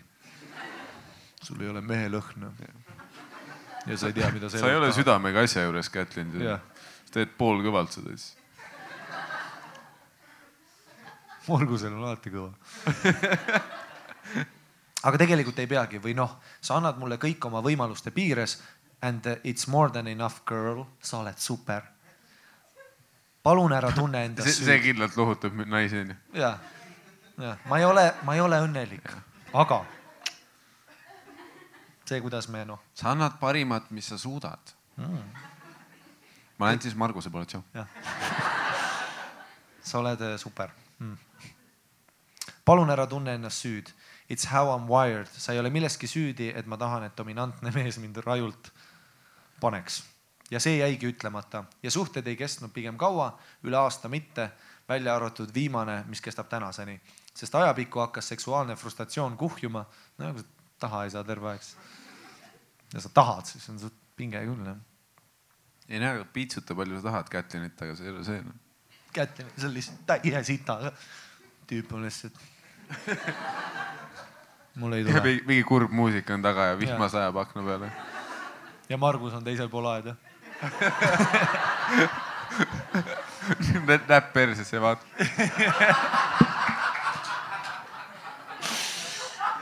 kuskil põõsa vahelt lihtsalt. Kätlin, ma pean rääkima midagi. see tüüp, kes põõsa taga käib, ta ei käi sind kriipimas. pinge kasvas, ei tahtnud olla see mölakas ka, kes kepib selja taga, aga ei suutnud ka kõik kaardid lauale tuua.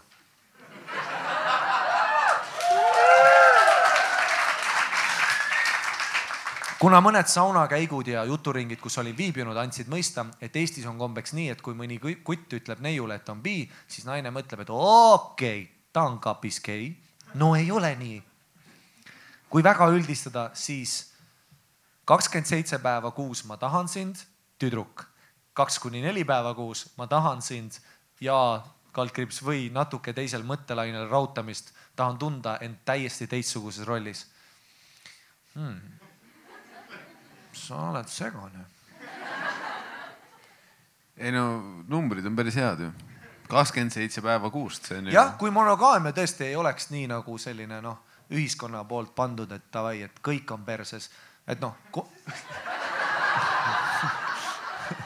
Not, not intended pun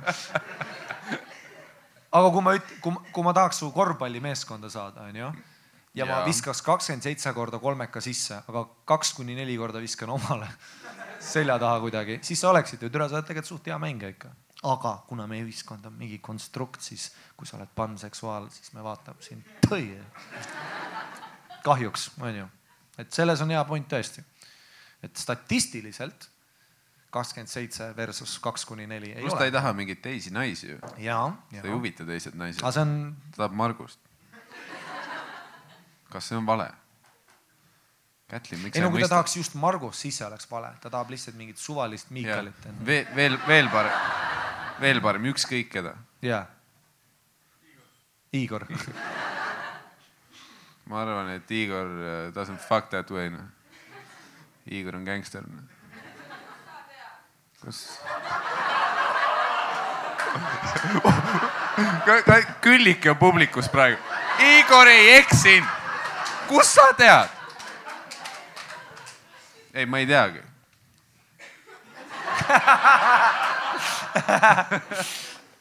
hmm. ja me võime seda ka omavahel teha, kui sa oled selleks valmis või kui see idee huvitab sind ja see on okei okay,, sageli lõbus, aga see pole päris see, mis on mehega ja, ja, ja mehel on see kuradi mehe higi ja need kuradi mehe käed, mis lihtsalt võtavad sul õlgadest kinni, fucking türa. Ja, ja muud mehe asjad. naisena ja sa võid teeselda seda, aga. mehe käsi mingi suurte kinnastega, on Need kunagi Macis said need Minnie, Mickey, Mickey Mouse'i kinni on ju ei, sa oled nagu Mickey Mouse. Margus on Margus kuradi ehitaja kätega lihtsalt kuradi.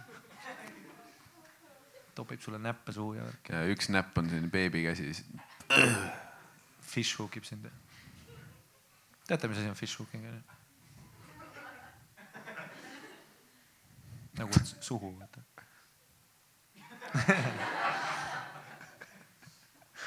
äh, sa ei suuda mind võtta nii-öelda fuck doll'ina that twisted way. oma viimases suhtes naisega ei ole päris nii suurt äh, seksuaalset frustratsiooni tekkinud kui varasemalt.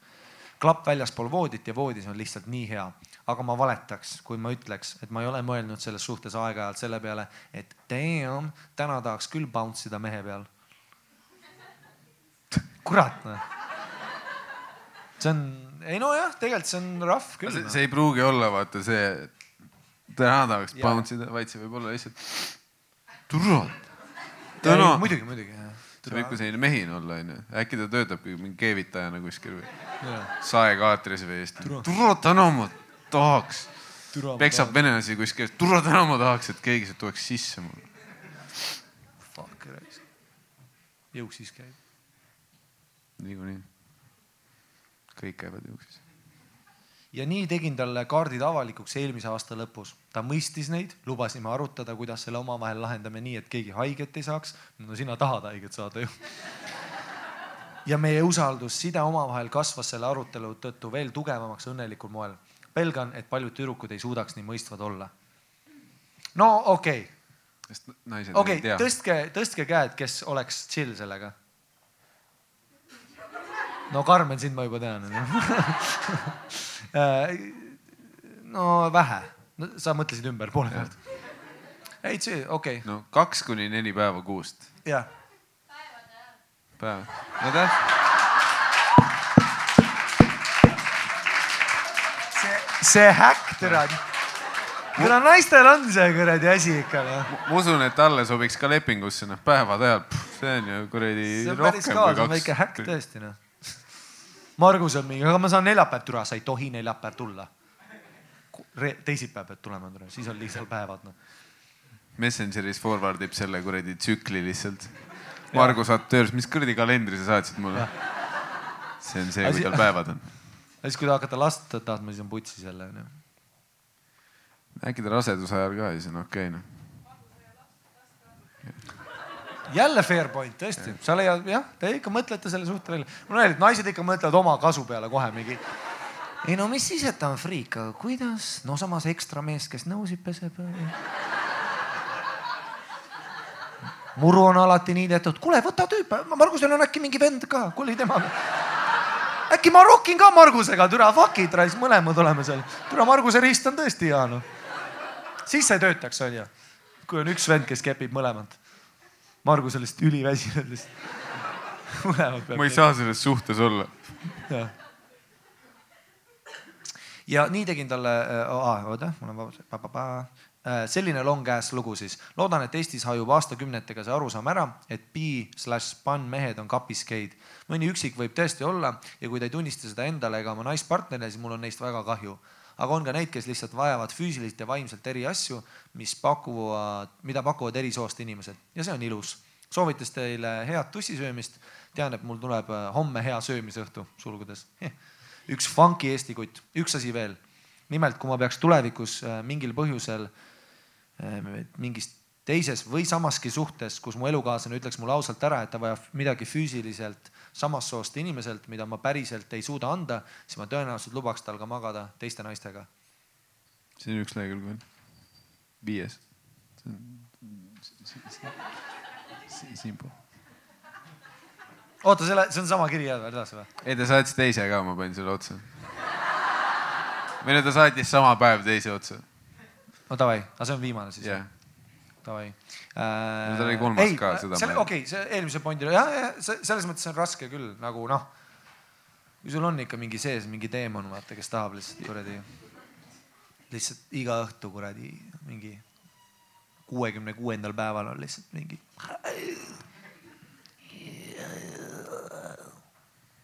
ja siis sa oled seal mingi türa.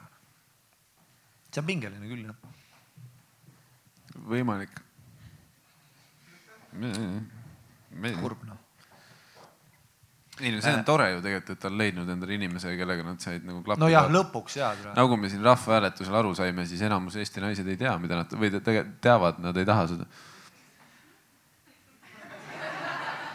no mingi publikus on, ma ei tea no,, mõni naine ja kaks dressik ka või, kolm äkki, poole pealt läheb suht pimedaks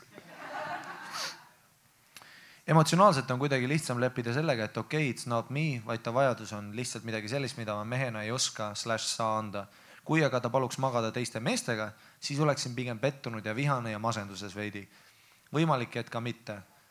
aga see peaks olema äärmiselt selgelt põhjendatud ja kaua läbi mõeldud, väga kindlad reeglid paika pandud, oled terve aeg vilega kõrval lihtsalt. Off limits. ei tea ka, võib-olla lõpus öö, võib-olla lõpuks oleks vastu, kuna arvan, rõhutan, arvan, et enamikele tüdrukutele on seks vaimselt midagi intiimsemat kui meestele ja väga nõme oleks teada, et su tüdruk saab teiselt mehelt midagi, mida sa iske, ise ei oska anda. aga kui ta saab neid seksuaalseid intiimseid oma vajadusi naiselt, siis on kuidagi meeled oluliselt rahulikumad. äkki saate pointist aru? jah, noh, fair point ja vaata meest, vaata pluss on see, et vaata meestel üldse petmine asi on see järgmine nagu see nii-öelda level on vaata, no tegelikult naistel on ka mingil määral, aga meestel on noh, see hull see alfa asi vaata, et mingi teine tüüp nikub su naist onju, see on mingi hull vaata teema, mida sa lihtsalt kuradi. ma saan aru, et Margus nikub mind, aga sind või? vaata, kui sinu naine sind pettis, Miikal onju, siis kui.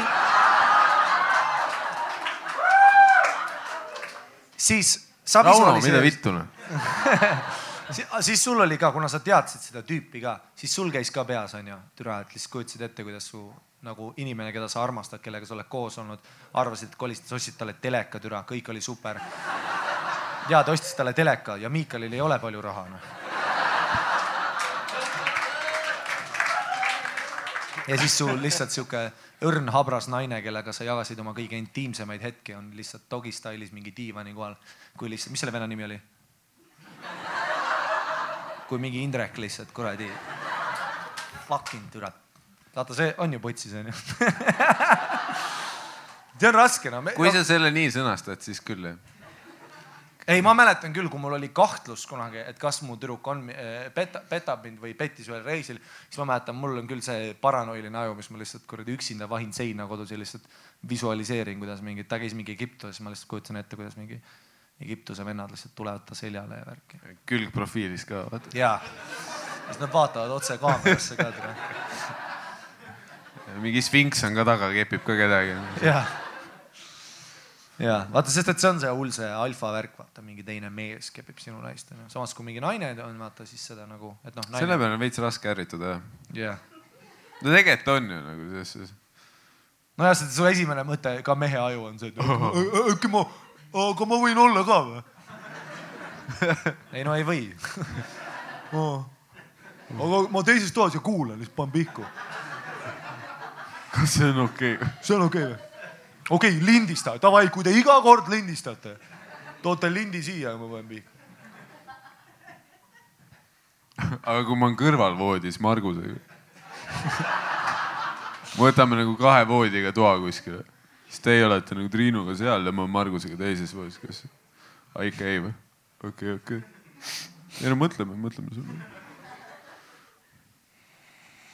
teisalt on see niivõrd individuaalne, sest mõni piimees võib tõesti ära armuda teise kutti ja siis on error majas või naine teise naisesse, vahet pole. kommunikatsioon peab olema super ja väga aus igal juhul.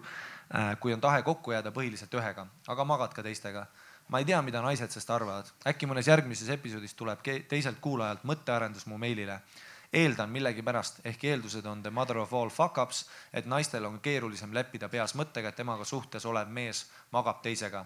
võib-olla pole neil vahet, mis soost, kui vastupidi äh, kui vastupidi, sest naine võib hakata mõtlema, et küllap tekivad tunded mingi hetk ja siis läheb suhe vaikselt lörri ja stress tekib ja et cetera hmm no ma ei ole naine, eks. aga samas meie kuradi tussisejad teame küll. mida? täpselt, mida? Panini laugh teisalt ei tasuks ehk üldse pakkuda mingeid ülistusi sugude põhjal, kuna inimeste taluvusläved ja väärtused on, nagu eelnevalt ütlesin, niivõrd erinevad individuaalselt ning ka kultuuriruum, kus ollakse, mõjutab tohutult. kirja lõpetades tunnen, et peaks mitmeid uuringuid veel selle kohta lugema, kuidas avatud suhet aktsepteeritakse eri sugude põhjal eri riikides. jah, äh, mingi sari oli, mida ma äh, vaatasin vahepeal, paar osa vaatasin, oli see mingisugune äh,, putsi küll, selle nimi oli äh, see, kus nad olid. see Polu, Polu. USA-s ja kus ja. on see üks tüüp, kellel on viis naist või? ei, mitte seda, ma mõtlen seda, kus nad panid majja igasugused erinevad baarid ja siis nad kuradi nikkusid seal, neil oli kõigil oma mingid reegleid ja värki. no igatahes sellised noh, segasuhted, noh avatud suhted, mis iganes. seal olid mehed-naised, naised naistega, ühega oli laps, teisega kondoomi, siis nad vahetasid kondoome, mingid noh, räige farss oli ko. Mingi kogu aeg oli ja vahetasid kondoome. puhkus Mehhikos või? kogu aeg oli mingi teela ja siis oli alati see, et vaata suhtes, isegi intervjuudes on see, et vahet ei ole, kas mees või naine. alati oli see, et üks on vaata see, et ei mulle täiega meeldib, saab nikkuda värki, siis teine vend on see, et ei no talle meeldib nikkuda ja see, et see teeb teda õnnelikuks. teeb ka mind õnnelikuks. ja sa oled mingi okei okay. Ja siis muidugi mingi hooaja lõpus seal mingi kuradi noh, kõik olid lahus ja vihkasid üksteist. et sa pead ikka, nagu ta ütles, et sa pead ikka meeletult aus ja no ikka naisena ka, kui sul on see mees, kes teeks selliseid asju, sa pead ikka väga enesekindel olema enda suhtes ja endas ka, et sa nagu talud seda, vaata, et sul ei ole nagu seda weird fucker'it, onju. sest et noh, meestel on eriti veel suletud mõtlemine selle osas, sest et on ju mehi, kes ütlevad mingi spetsiifilise numbri partnereid, vaata. Ja see viis. on ka see, et sa lihtsalt kujutad ette mingisugune. viis. jah, noh, viis või mis iganes, sa kujutad ette, et mingisugune no, viis, sind peteti rohkem kui nendega viis aga.... ei, see referents viie peenise reeglile. jah, äh, aga äh, Chris Rocki bitt on ju. mis asi? oli see Chris Rocki bitt või? see oli kellegi bitt ka. ma tegin ka jah, viie peenise reegli bitti hmm,. sa varastad Chris Rocki, ei okei siis see oli sinu oma jah äh,. aga jah meestel on hullult see vaata, et see ongi, et, et, et see isegi numbri asi on ka tegelikult veits veider onju, kui sa, kui sa ütled, et okei okay,, me nüüd oleme suhtes, aga mingi vennad, ei no viisteist on ikka liiga palju, see on see, et ta visualiseerib kõiki viiteist venda vaata kuradi mm. -hmm. ja siis on jälle see mingi alfa asi vaata, et sa pead nagu rohkem kontrollima oma naist onju. meestel on lihtsalt naturaalselt see noh, see asi, et ma tahan sind hoida paigal onju. kui palju on neid suhteid vaata, kus mingi ma olin hiljuti äh,, käisin väljas ja siis äh, ühel tüdrukul, kes oli seltskonnas ta alustas vestlust ka, et aa, üle pika aja olen jälle väljas, onju, ja siis ta nagu rääkis ka oma peikast, et et ta peika on ka sihuke, et noh, ei lase väga palju väljas käia ja värki ja see tundub nii fucked up suhe juba onju nagu mõelda sellele, aga selliseid asju on palju kohatud. ja siis tal oli mingi hetk, kus kuradi telefoni, no oli see mingi mm, mm, vibreeris onju, siis vaatas oma telefoni ja siis ütles, et aa, et, et mul mees saatis sõnumi, et kahekümne minti järgi äh, pärast on ta siin mul järgi nagu butterfly ees nagu autoga lihtsalt ja nagu noh, ei ole mingi, et kas ma tulen järgi, ei, kakskümmend minti, that's it. isegi kui tal oli lõbus või mis iganes plaan edasi minna. ja see suhe on ka nagu see, kus sa oled, noh, ma olen võõras inimene, ma tutvusin temaga see õhtu, ma ei hakka muidugi ütlema, kuule, see on pask, onju. see ei tööta, las ma, mul on podcast tussisööjad, ma räägin. las ma räägin sulle, onju. aga seda, aga noh, selliseid suhteid on meeletult palju, see meeste nagu, muidugi naised samamoodi võivad väga domineerivad olla, aga lihtsalt ma olen meeletult palju kuulnud rohkem seda nagu sealtpoolt, kus mehed on siuksed, et mingi sest et noh, mees ongi üksinda kodus ja naine on butterflies ja terve aeg ta on peas, et türa mingi vend nikub mu naist, nikub mu naist. kahekümne minti pärast see ongi piisavalt kiire, ei jõua onju ja siis.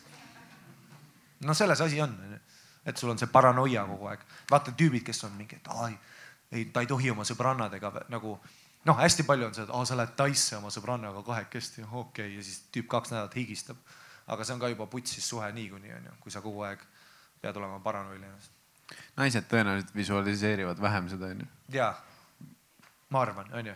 kui Või tüüp te... ütleb, et ta on mingi viiekümne naisega olnud, siis ta ei mõtle ju, nagu teil ei tule kohe see, et mingi film mängib eest läbi, kus te näete viitekümmet erinevat vittu, täiesti erinevaid mingi.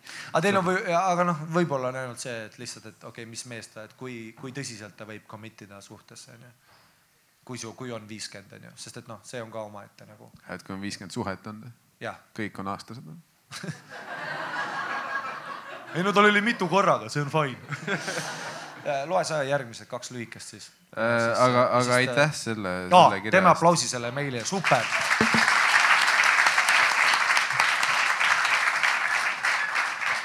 Ei, see oli super meil, väga hea meil. et meil, meil ei ole väga palju olnud. ei saa, jah. kirju nagu sellest äh, spektrumist onju ei ole, no me, me ei ole Panini kultuuriga nii kursis. Noh.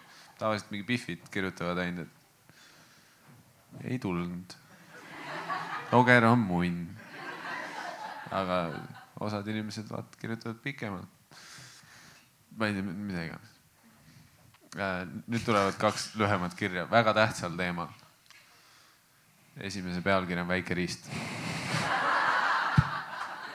ma juba higistan. hei, tundub, et teid väga huvitab, kui väike on väike ja et soovite mõõtmeid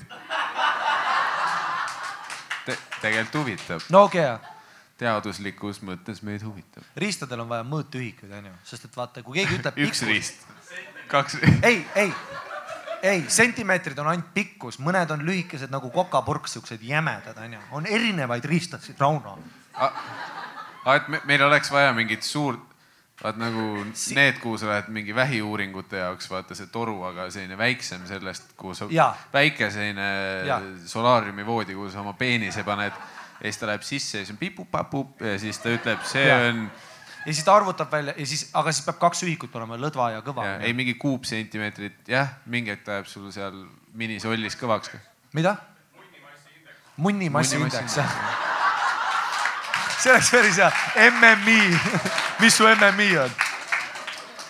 on, kuuskümmend seitse pool, Newton tegi valemid selleks juba, jaa. kui ta ühte õuna nikkus. sest alati, kui sa ütled, sest alati, kui sa ütled ja mingi munni pikkuse, see on ka väiksem.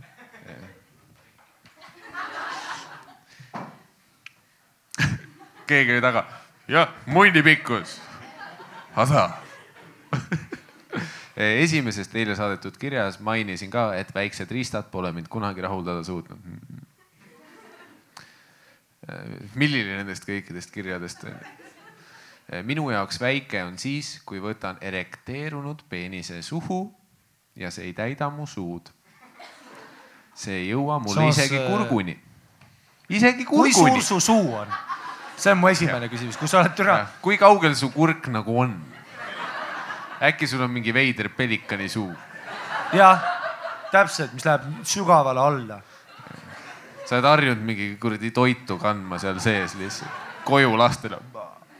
Sul on vist väiksem munn, ei, sul on suur suu, türa. mingi nagu kuradi pelikan looking motherfucker.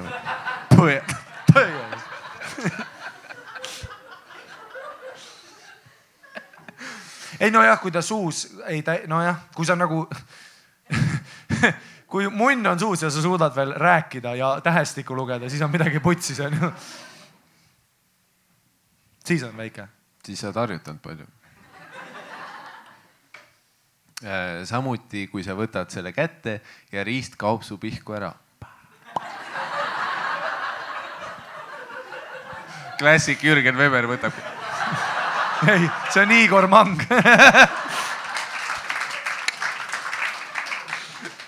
mõtle, kui mingi üks kuradi Panini lähebki Jürgen Weberi juurde onju, siis ütleb rauta mind jõhkralt, siis Jürgen tõmbab korraks püksid maha. ja sa oled nagu, mida vittu, mul ei ole munni. see on illusioon.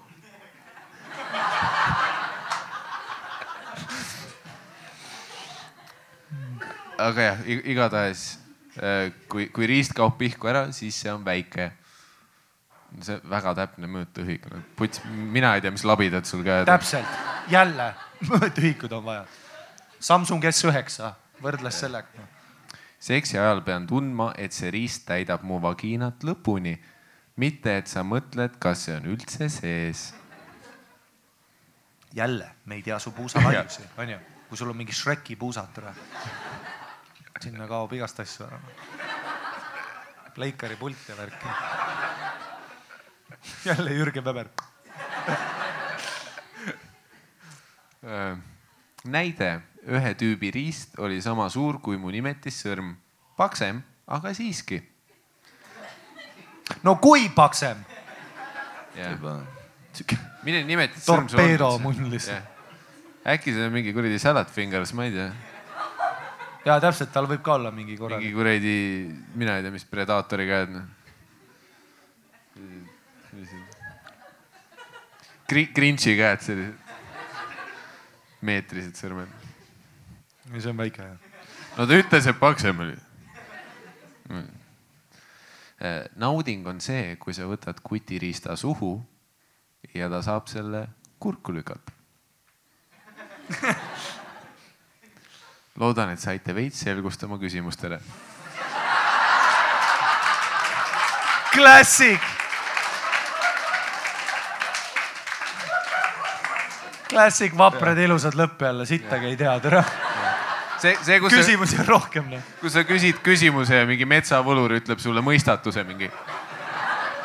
seal, kuhu silm ei seleta, seal on munn mingi. täpselt, sentimeetrid. munni massiindeks. see peaks küll asi olema, munnimassi indeks tõesti. Õnneks meil see teine kiri on ka seotud selle teemaga. teise kirja nimi on Suure munni müsteerium. tere, minul on ammu juba küsimus, kui suur on suur. ikka jälle tuleb jutuks, et liiga suur, liiga väike, keskmine, aga mitte kusagil ei räägita parameetritest. selle ja sellest me räägime minul võib olla ettekujutus, et uuel partneril on väga suur, aga äkki lihtsalt mu eelmistel partneritel on olnud mikropeenised. ja uue, uue partneri munn on keskmise pikkusega hmm.. Miks keegi ei ütle selgelt välja, millest on jutt, küsimärk täpp. mis te keerutate? sellega seoses lugu ka. tekkis uus partner. esimest korda, kui aktsiooniks läks, olin parasjagu purjus. tere, Eestile kaine seks never. hakkasin kätt riista poole sirutama.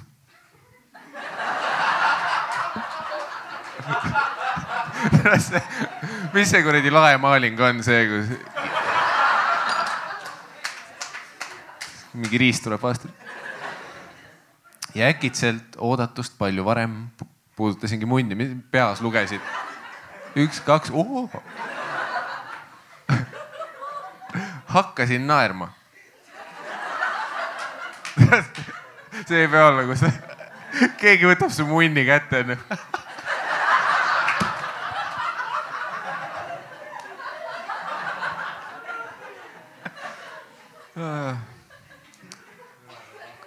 konkreetse, konkreetselt poole kõhu peal tuli vastu. nüüd ma hakkasin asendite peale mõtlema. poole kõhu peal või no isegi. oled Aa, sa näinud, aga sa oled neid videosid näinud onju, kus üks Pihv paneb, kindlasti oled. kus üks Pihv paneb teisele oma terve käe sisse mingi küünalnukini ja siis teeb näppudega niimoodi ja siis sa näed tema kõhu juures.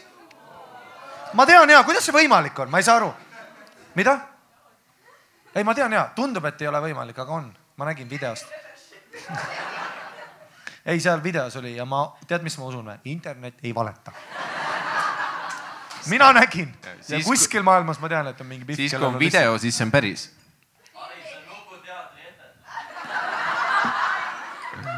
Nuku teatri etendus on. sest ta teeb oma pe-, komedi. Seks oli super ja muidu ka klappisime, klassik järjekord nagu. seks oli super, ei muidu oli ka norm-.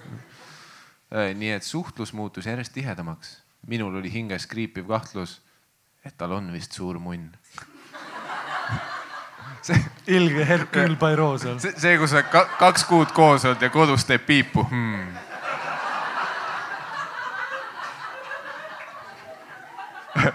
Watson, ma kahtlustan, et mu poissõbral on suur munn. miks sa seda arvad? jube suur tundus. tal on tume hääl. küsisin partnerilt ka, aga ta ise küll seda ei arvanud. eelnevad partnerid ei olnud ka öelnud. kuradi tagasisideleht ja sa ootasid. kas su endine tööandja ütles ka, et sul on suur munn? super, seda me otsime. Hakkasin asja uurima. mingid inimesed käivad ülikoolis, mingid inimesed uurivad munne lihtsalt. see, kui sa kepid kellegagi ja hakkad uurima, kas tal oli suur munn nagu tagantjärgi hmm.. kindlalt võisin öelda, et minu seksuaalpartneritest oli tal kindlasti kõige suurem. no saime aru, okei okay,, tal oli suur munn, jesus christ noh. Kuna tal ei olnud palju partnereid olnud ja ka need partnerid eh, olid suhteliselt kogenematud, siis ei saanud ma usaldada fakti, et eelnevad partnerid ei olnud välja toonud mu partneri suurust. umbusaldust avaldad lihtsalt. reaalne juhtum, asitõendeid ei ole piisavalt. see munn on endiselt teadmata suurusega. kas see munn päriselt Loch Nessi munn, kas ta oli või ta ei olnud mu sees? guugeldasin. vaatasin. ei tasu guugeldada, mees. mida sa guugeldad oma partneri munni või? Toomase munn. pildi otsin. vaatasin videoid, rääkisin sõbrannadega. targemaks ei saanud. ma ei näinud muud võimalust, kui sooritada katse. Järgmine kord, kui voodis olime, katse. väga hea viis ta, ta tahtis ka seda munnimassi indeksi väikest seda inkubaatorit või mis iganes. isa küsib, kuidas koolis läheb. no koolis ei, aga mul on üks katse poole peal. ma tulin koolist ära, ma läksin robootikaringi, ma ehitan hästi suurt taskutussi, mis mõõdab munne. ta on nagu selline artificial intelligence, ta räägib ka. ta on nagu taskutuss, kes räägib. Ei ole väga suur, aga samas sinul on iseloom väga hea.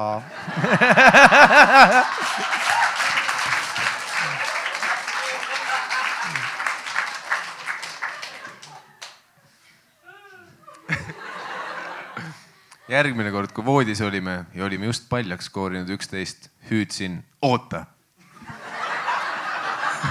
nii dramaatiline. stopp. Ning joo-, ning jooksin kapist mõõdulinti tooma. stopp.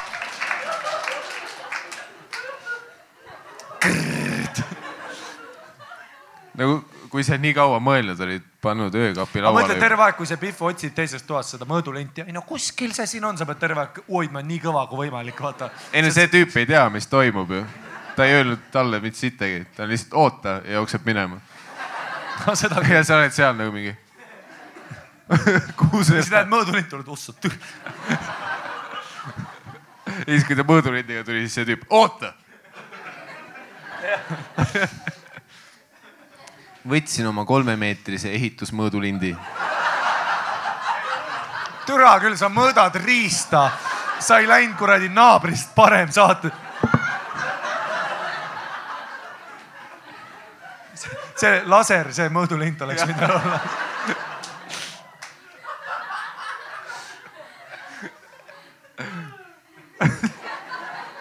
Rauno on liiga kuidagi kettas selle teema peal. Rauno on lappes seal juba. noh. ja sooritasin mõõtetööd. väga ametlik sõnast. tulemuseks sain seitseteist sentimeetrit. oli väga erinevad reaktsioonid taga. nii. siis ma olen ka mõõtnud munni. see Pihv, kelle, kes tegi vau, selle tüüp on lihtsalt.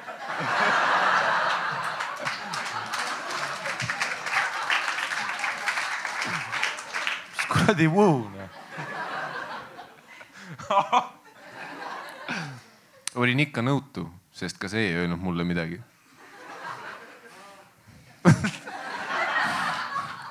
sul on magister pooleli nagu, nagu mine kooli, eksamid Jaa. algavad kohe. guugeldasin. guugeldasin, jälle guugeldasin. aga ta ei täpsusta, mida ta guugeldab või mis ta otsingud, sõnad on, see huvitab mind kõige What rohkem. is seventeen centimeter? Boyfriend penis seventeen centimeter. What to do now in life? Google vastab, get a job. sain vastuseks, et Aafrika mandril on keskmiseks peenise pikkuseks seitseteist koma kolm senti. sellepärast ei tasu guugeldada mügarike ja peenise pikkuseid. sest sa saad teada, et mingi Dominikaani vabariigis on mingi kahekümne kolme sentimeetrised onju. mügarikud.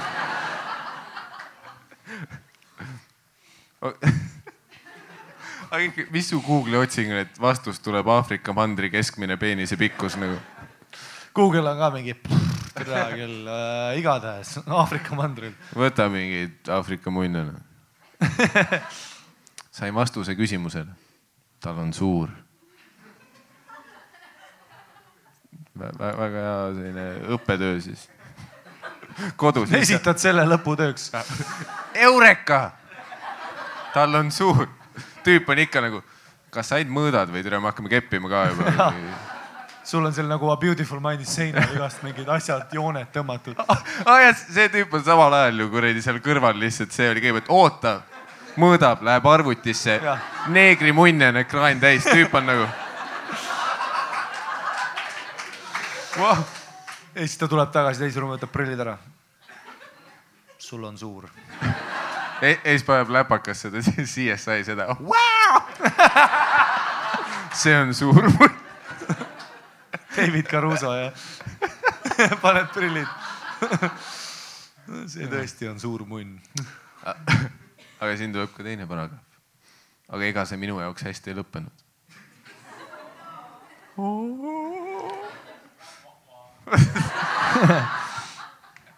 märkasin, et minu lõuga on löönud imelik valu. süüa oli valus ja suud täiesti lahti teha ei saanud.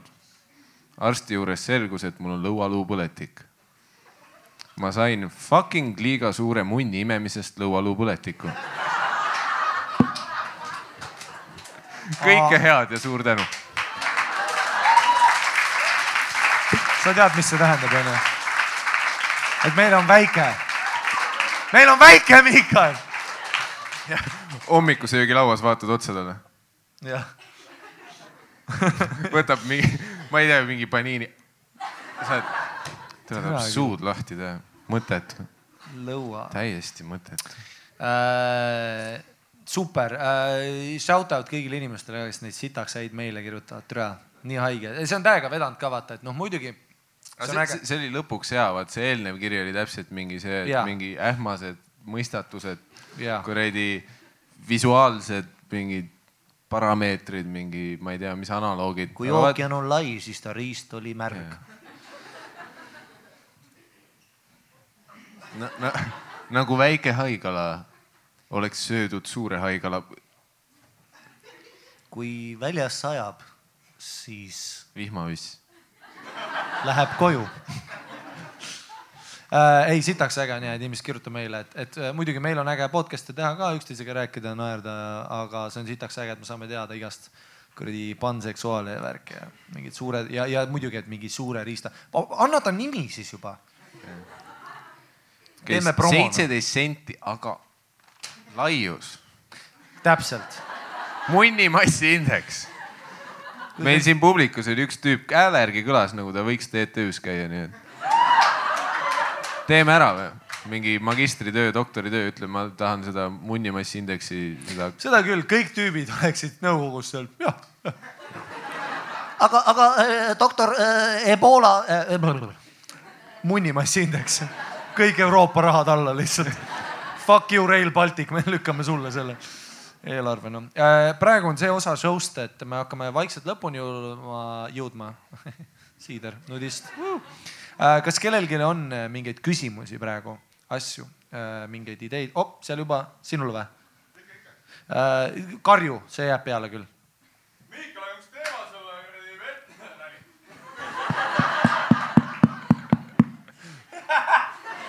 tegelikult oli sulle väike asi, et sa ei saa kunagi enam MM-aga tegeleda.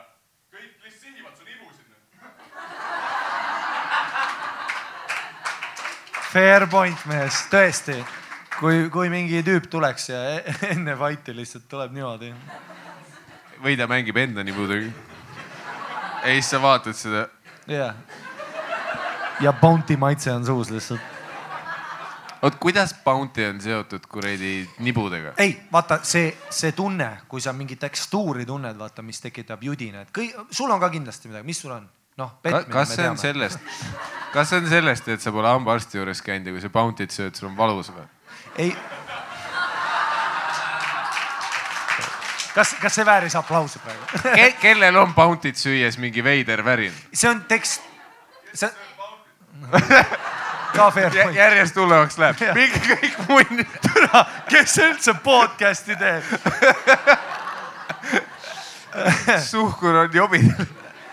ei, seal tekstuuris vaata on midagi, iga, kindlasti inimestel on mingi või mingi, okei okay,, mingi hääl on ka või äh,. mul on kilekoti krõbin ka, kui sa hästi lähedal mu kõrvale teed, siis mul käivad väiksed judinad nagu midagi või, täiesti putsis.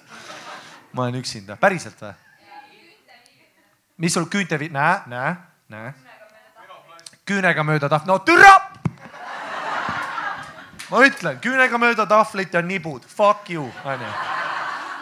okei okay., ei jah, noh, et, et, et jah, ma vihkan nibusid. võiks mitte olla. plaastri peal, no türa, seleta seda oma naisele, onju. kuule, Nellit mäletad? tal oli siin, onju, aga sul kaks tükki nibudele, teed selle ri....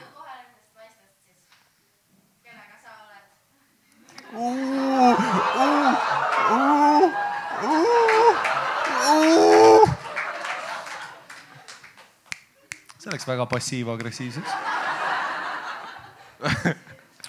me, me korraga olime kuskil Oprah's või mis iganes. USA saate. see hetk jah. Need saated jah, Moori, Moori oli sihuke, kus oli. ta oli see, kus kogu aeg toodi mingi täiesti putsi stsenaariumid, mingi all on vaata alati oli mingi tegelase kiri ka onju, kus on nimi ja siis mingi putsis kirjeldus mingi, et on isa, aga samas ka vend või mingi. Kunagi ei saanud aru, mis kuradi. ja siis oli see, et äh, tehti DNA test, kas ta on su isa või Jaa, mitte ja siis oli, et mingi you are not the father, siis kõik vennad olid lihtsalt. ja siis alati, kui oli you are the father, jep.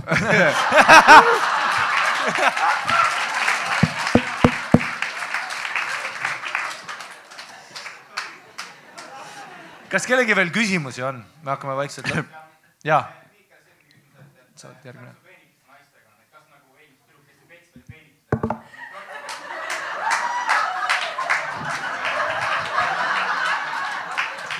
Mis värk on ja ei, väga hea küsimus. istu maha, nibuvihkaja. muideks ei olnud peenikesed, midagi paksud. keskmised.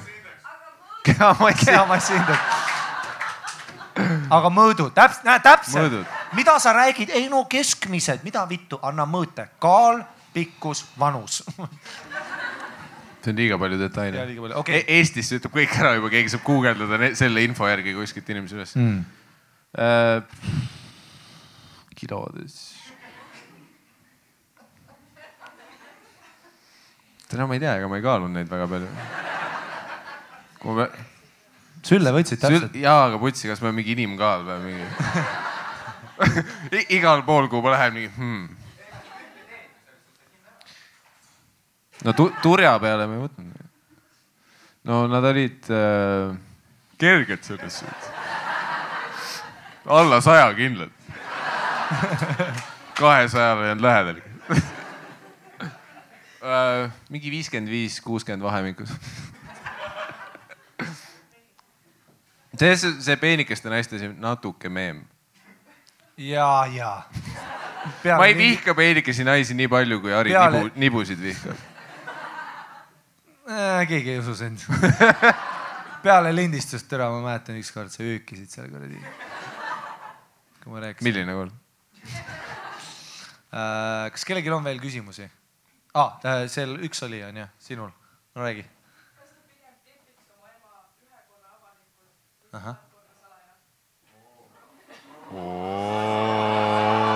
kas te kepiks, kas sa kepiksid oma ema tuhat korda salaja või üks kord avalikult?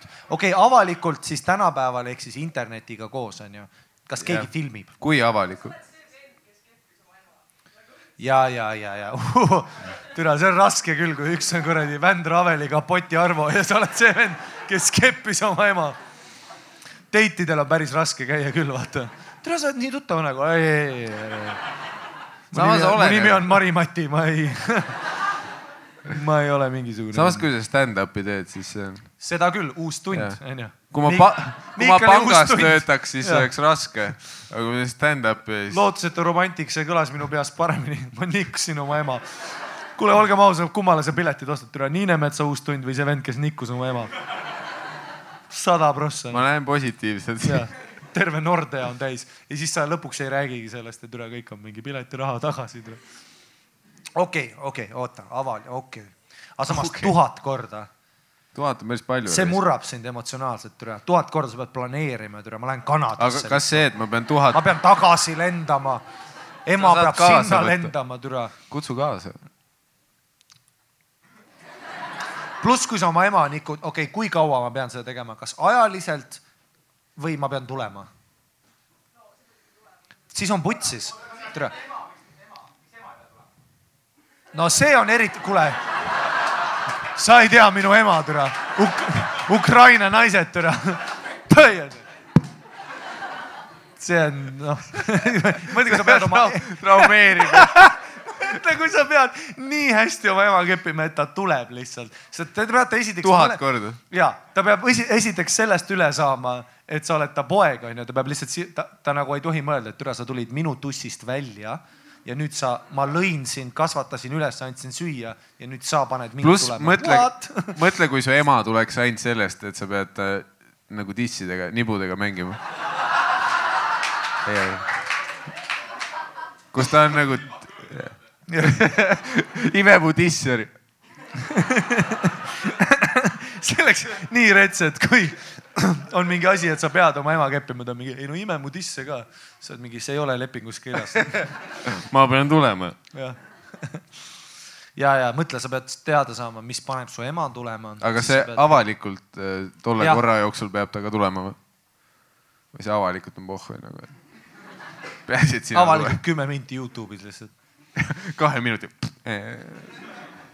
Sest et noh, sa pead ka tulema, kui sa pead tulema, siis on ka perse, siis sa pead nagu lihtsalt mingisugune, ma ei tea, tere, Mr Miyagi tugevus peab sul olema lihtsalt, et sa suudad silmad kinni panna, olla lihtsalt mingi, see ei ole mu ema, see ei ole mu ema, see ei ole.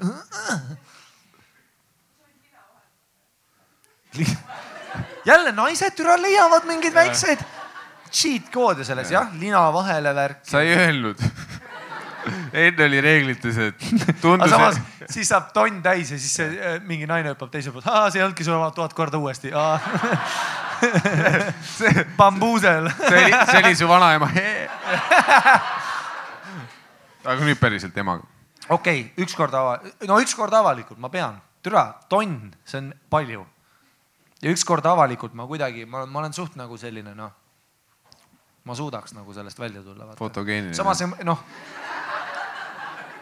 emotsionaalselt see on tough küll, kui sa nikud oma ema, kuigi ma kunagi tundsin ühte tüüpi, kes keppis oma ema kogemata täis peaga. Soome Lasnamäe mingis korteris on ju, mingi vend rääkis, et türa, saad aru, nii mälus olin türa. tulin koju, türa. see ei ole üldse hea vabandus nagu. türa nii, ei aga oligi, nii mälus olin, türa mingi pihv oli peal, jube märg. Järgmine hommik türa kuradi ema küsis, päris hea oli, ma ütlesin, mis asi noh. ja, ja päriselt noh, ma olin mingi viisteist, kuusteist, käisin õllekal, mu sugulane ütles, et Timo on okei okay, äh,, et, et, et, et Timo on normvend onju et, et tutu järgi siis Timo jõi mingi natuke, olime Lasna seal korteris ja värk ja siis ta üks hetk oli, et ei no kuradi paar aastat tagasi jõin ennast nii mällu, et türa tulin koju ja märg oli ja värk ja mõtlesin, et kuradi pihvid on ja siis keppisin oma ema, mis mõnes mõttes tähendab, et ta game peab päris tugev olema, sest ma ei saa noh, tavaliselt naistelt on juba raske keppi saada, kui ma peaks oma ema hakkama sebima, sa pead väga tugeva game'iga olema kui ta tuleb tuppa, Timo, mine magama. aga ei lähe. ei, ma, ei ema.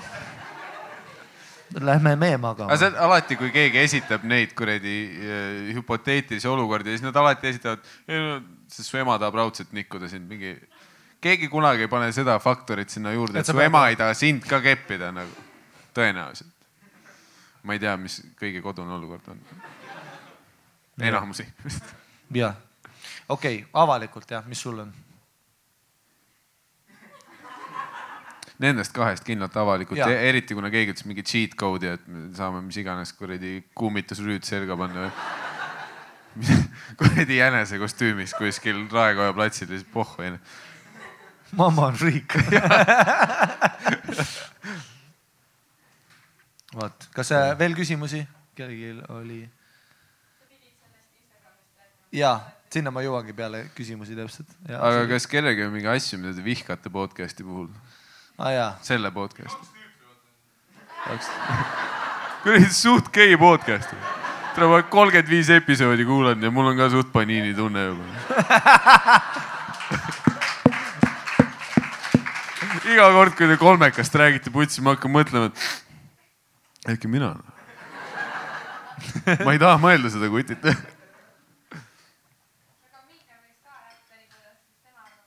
nibudest või? sa väike pervert seal. lihtsalt nii nagu, lihtsalt istus seal niimoodi. see oleks mu lemmik, kui rõdu peal oleks keegi. Miikal oleks. Jaa. saad aru, isegi see oli nimel. ei, selles suhtes. ei, sulle meeldivad, ma tean küll, tere, sa iga kord näpid neid mulle. kui me stuudios oleme. Miikel ongi see, kes näksib neid kogu aeg. mõtle, kui ma hullult vihkan niiviisi nagu Miikel teeb, siis ma ei oleks chill nagu, vot see oleks, see oleks putsis suhe, vot seda on raske seletada. me ei kepi, lihtsalt nibudega. no Miki. No see on raske. selles suhtes, et äh, mul endal ei ole väga suured rinnad, vaata. pluss ma olen harjunud käima ilma rinnakat. pluss ei, tegelikult meestel ka paistavad nibud vahepeal särgist läbi onju, naised kogu aeg on näinud. vahepeal, okei okay,, mida iganes. aga. me Hariga just olime üks päev kuskil ja ma ei teadnud siis veel, et sa nibusid vihkad. ja ma mäletan, me olime noh tegime mingit asja ja siis läksime mingisse teise kohta. ja siis ma ütlesin Harile pärast, et vaat see üks tšikk, kes seal oli, et tal oli läbi särgi näha, et tal on nagu nibuneedid onju. ja ma olin nagu. ei, see Hari oli nagu hm.. ja nüüd see kõik ligib mu peas, sest ma olin nagu, et tere, lähme tagasi ja ostame mingi kohvivärki. kuradi käse peal kuskilt riiulit ülevalt võtta asju ei, mulle nibud meeldivad jah.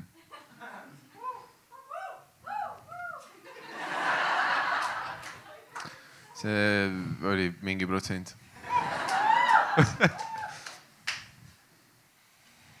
kas on veel küsimusi? kas on veel tähtsaid? või ja Tartus oli ka vaata mingi ainuke küsimus oli enam-vähem kuradi Tauri küsis, kas me kotte raseerime või. nii et siin on, jaa, saad teada, kui, kui sa kuulad Tartu järgmist laivi episoodi, mis, mis tuleb välja mingi juunis või? Kanada mingi, Kanada taialapi peal, Harri upload ib seda kuskil, ostab kõnekaarte, et saaks üles. mul on Eestis üks podcast, inimesed tahavad seda episoodi.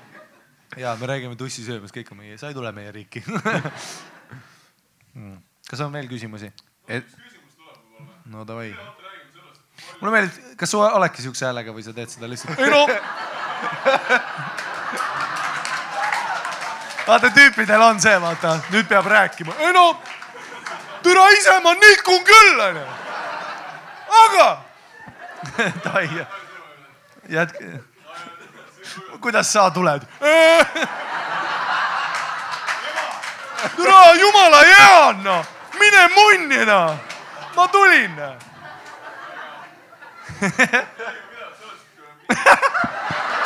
ma ei saa su häält enam kuulata, no aina rohkem õhku täis. ei no.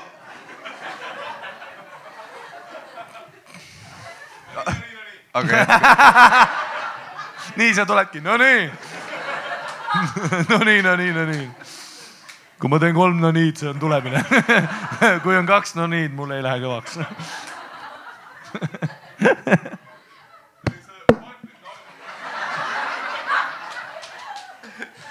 Me, me kohe jõuame sinna.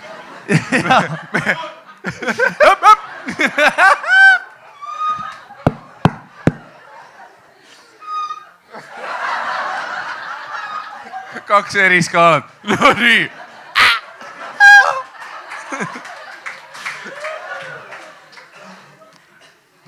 okei, davai.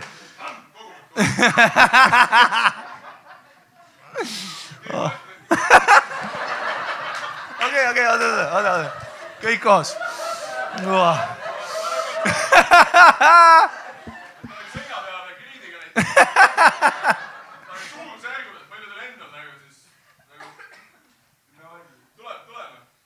oota, mis asja?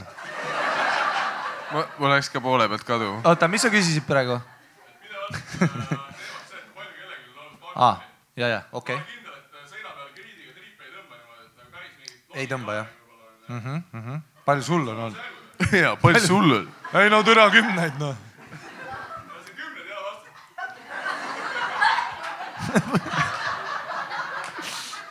äkki on see ei ole sinu öelda, kas see vastas? no palju sul on, alustame niimoodi, türa, kas sa tahad meilt palju, anna ka sina veits Pal.... ja siis meil on tõenäoliselt tunduvalt. jälle läheb jube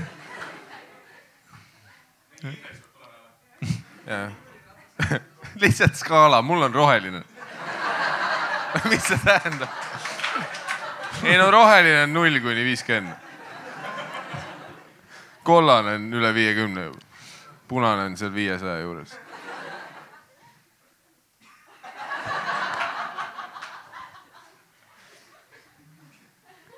härrasmehed ei räägi sellest mm.. ei ole nii, come on, see ei ole ja, nagu. see ei ole nii palju. kui te arvate, et me siit podcast'ist saame räigelt nikku, siis. ja kui sa arvad, et see, kui sa alustad kui sa arvad, et see, et sa alustad oma munnikühmust rääkimisega ja sa lõpetad õhtul äh, mingi viiele inimesele näkku tulemisega, siis täna mul on tunne, et Rauno lihtsalt läheb mingi naeru näoga kõhu peal koju täna jälle lihtsalt see. kuhu vittu sa joonduled ennast? teisipäev on Rauno. nudist noh. sul on homme töö õigus jah, peale homset sul ei ole tõenäoliselt. ja keegi veel midagi podcast'i puhul vihkab või? Sama küsimus, kes küsis Miikali nibuarmastuse kohta, sul on mingi agenda siin. Kas suvepäevad on ilma rinnahoidjateta suvepäevad, mis meil on? Uh,? kusjuures uh, ma märgin selle ära, muidu ma unustan ära, särgid tulevad ka, ma just uh, käisin neid, käisin uh,, käisin peaaegu neid vaatamas, aga ma pilte nägin, väga ilusad tulevad. Uh,. Ari kutsuti neid vaatama. ja,. jah. Uh, särgid ah,, suvepäevad on ju. Äh, see ka, et me oleme Island Soundil ka teeme viimase salvestuse, mis ma üldse nagu Eestis olen, et, et see tuleb viimane tussikas. aga oota, suvepäevad, Miki, mis meil oli plaanis? miks sa minu kaela veeretasid selle praegu? ma ei tea, ei no midagi, midagi ikka me mõtleme, aga noh, kui suures skaalas me ei tea. midagi võib. tõsi, Island Soundil Island Soundil, me oleme, ma ei mäleta, mis kuupäevad need on no,. Island Soundi kuupäevad. see toimub, see toimub kaks-kolm, mis? kolmteist kuni viisteist juuli, jah? kaksteist. leppige omavahel kokku, onju. meil on, kas kaksteist on reede siis või? kaksteist, oi plee, kus inimesed teavad juulikuu päevasid, kuupäevasid, kõik. lihtsalt pauguta soet, kakskümmend seitse juuli, reede wow.. see on mu supervõime. igatahes äh, reedel oleme me Kuressaares, siis me sõidame õhtul Island Soundile. siis Island Soundil me oleme laupäeva hommikul on mingi stand-up'i asi mm. -hmm. salvestus toimub kuskil Island Soundi ala peal kunagi päeva jooksul, me ei ole läbi rääkinud seda veel mm. -hmm. siis õhtul me oleme Island Soundil, joome mm. -hmm. ja noh, paneme ja. Rauno türa Rauno võib-olla ketib jälle Island Soundil nagu eelmine aasta. muideks eelmine aasta, see on, kas me oleme rääkinud Rauno kettimisest eelmine aasta või? Äh, mina ei olnud teiega ühes telgis. sa olid samal tuuril. ja, aga ma läksin teise telki. ja, aga Rauno kettis terve tuuri. seda küll seda küll. selles suhtes Island Soundil ta, ta oli, Rauno, palju sa Island Soundil, me olime ühe päeva seal Orissaares, sa kettisid mingi neli korda või? kolm, kolm no või, võimalik, et sa ei mäleta mõnda. Rauno on friik noh. ma mäletan, võtsime seal kuskil puu juures tekiilad onju, Roger oli nagu tšempion, vaata ta juba teadis, et ta valmistab pettumust kellelegi ja siis ta oli nagu see, et tekiila. ja siis Rauno oli ka ja siis kohe, kui Rauno selle tekiila alla pani, sa nägid veits Rauno näost juba, et Rauno, sa pead täna kolmandat korda ketti võib-olla. mis, mis võib olla ka meie süü, sest me teadsime, et Rauno on juba pannud kaks korda ketti onju, et selles võib-olla ma ei oleks pidanud neid tekiila ringe tegema, aga no, ärme hakka näpuga näitama, kes süüdi oli, onju. Raul oli sealsamas, mingi päike õrnalt loojub veel, tüüp oli lihtsalt kuskile mere poole, kõnnib nagu maru rahulikult ka, vaat käed puusast, tõmbas nagu jaki otsad veits lahti, siis. siis ta tuli tagasi, siis me jäime edasi ja mingi kell kuus hommikul Rauno kettis telgi juures ka vist. see, see oli selline kohapeal ilu- ilusam lugu, kui ta nagu. Selleks peab Island Soundil olema, vot see Orissaare vibe siis, kui sa näed Raunot kettimas, see on kuidagi romantilisem, kui sõnades on raske edasi anda. näe, mis tunne, kui keegi ei naera su asjade peale see, see ei pidanudki naljakas mm.. tõsi. Äh, kas küsimusi veel? suvepäevad ja me ei tea, küll me midagi mõtleme, võib-olla, võib-olla mitte. mingi plaan on, sada prossa. On me järgmise- kardame seda, et kui me teeme kuskil onju, kas siis tuleb mingi kolm tüüpi või siis tuleb kakskümmend naist ja siis me saame mingi Igor Mangi süüdistuse onju, korraldame mingi perverssusi, ja sest siis- et mingi kolmeteistaastane tüdruk, isa, ma tahan isa, ma tahan, ma ei taha tenniselaagrisse minna, ma tahan tussisööjatesse minna, okei okay,, äge. ja siis ta tuleb sinna ja siis on kõik putsis jälle. tussisööjate baaskursusesse. jah. vot, aga midagi me plaanime küll. suur osa on ka see, et me ei viitsi ise orgunnida. ja, tehke niimoodi. üllatavalt. kes siin orgunnib, alati on mingi orgunn ja, ja, selles suhtes me, me lubame brändi nime kasutada, kui keegi tahab orgunnida ja meile tasuta pääsmed on. kui, kuigi see võib ka veidraks minna, kus keegi on korraldanud suvepäevad ja siis me lähme kellegi mingi vanavanematele külla ja siis ta on üksinda seal ja siis meil on nagu see, et mida vittu sa ütlesid, et sa korraldad no,. Läks nagu läks, aga mis me enam siin, mis tehtud, see tehtud, nüüd me oleme siin poisid, et sauna. tule mulle sisse. siin, siin on teie pattplaagid. jõuad suvepäevadele ja see tüüp on kohal. ei no tere. no tere. vot, kui küsimusi enam ei ole, siis äh, täiega loodan, et Marimum kirjutab nagu selle pika meili ka rohkem seiklustest äh,. ja Instagramis on Marimum ja siis tema Insta story'd on lihtsalt hilarious noh, sest ta paneb alati mingeid nii putsis asju noh. ja, tegelikult noh, see on see, et vaata, et ta saab hullult heiti kogu aeg igal pool kommentaariumites ja asjades, aga see on noh, jälle see ta, klassikaline mingi ühiskonna värk on ju, et ta lihtsalt kuradi teenib raha selle oma kehaga ja värki ja siis inimesed on seal kuradi, ei no tere, see ikka ei ole õige noh. ja siis sa oled mingi mm, okei okay., millal sa viimati keppi said? Ei no tere, pole ammu saanud, aga Marimumm noh. Te kirjutate sellise asja mulle täna Sorry, ei jõudnud meili kirjutada eile, tal oli pidu ja ta tegi kokki, nii et noh, mõistetav. teen seda kindlalt, aga mul tuli üks funny story meelde, kirjutan kiiresti lühidalt. suht nasty. mitu korda on olnud mu karjääri jooksul, et on mees, eks. ja enne tööle minekut väike seks ja mu mees tuleb sisse ja tööl siis oma töö juures on ju, kus ta teeb oma asju. tööl äh, privas ehk siis lähed privaatruumi. klient on mingi nasty annoying cunt, kes surub kogu aeg ekstraid. noh, igas kohas, kui sa lähed stripi, isegi kui sa lähed sellesse kuradi Swiss hotelli vastas, see Virgin Club on ju, kui sa seal mingi noh, piisavaid eure libistad, siis tulevad ka alati ekstrad sisse. et, et see on alati selline stripikate osa on ju, siis on ja surub ekstraid Äh, ja siis ta ütleb mulle, et I pay you five hundred if you put a finger in your pussy and then in my mouth. see on päris hea, viis sotti, onju. see on suht hea ekstra. kui sa juba oled selle töö peal, onju. oi seda küll. sa ei ole, see, jah. viie soti eest isver. see on vä- väga halb diil sellele, kes maksab. sest Ma ei Marimum on peenike või? ükski. viis sotti, sinu kollumi perse. tere, kas sa maksaks kellelegi viis sotti, et ta paneb näpu endale sisse ja siis sulle suhu ja siis sa oled nagu hm,, see oli viis sotti. ja siis ta kõnnib kuskil väikse loojangusse ja sul ei ole viite sotti enam, sa oled nagu hm.. üks vene kultuurikas samas, noh. paneksid? see ei ole nii hull niimoodi mõelda.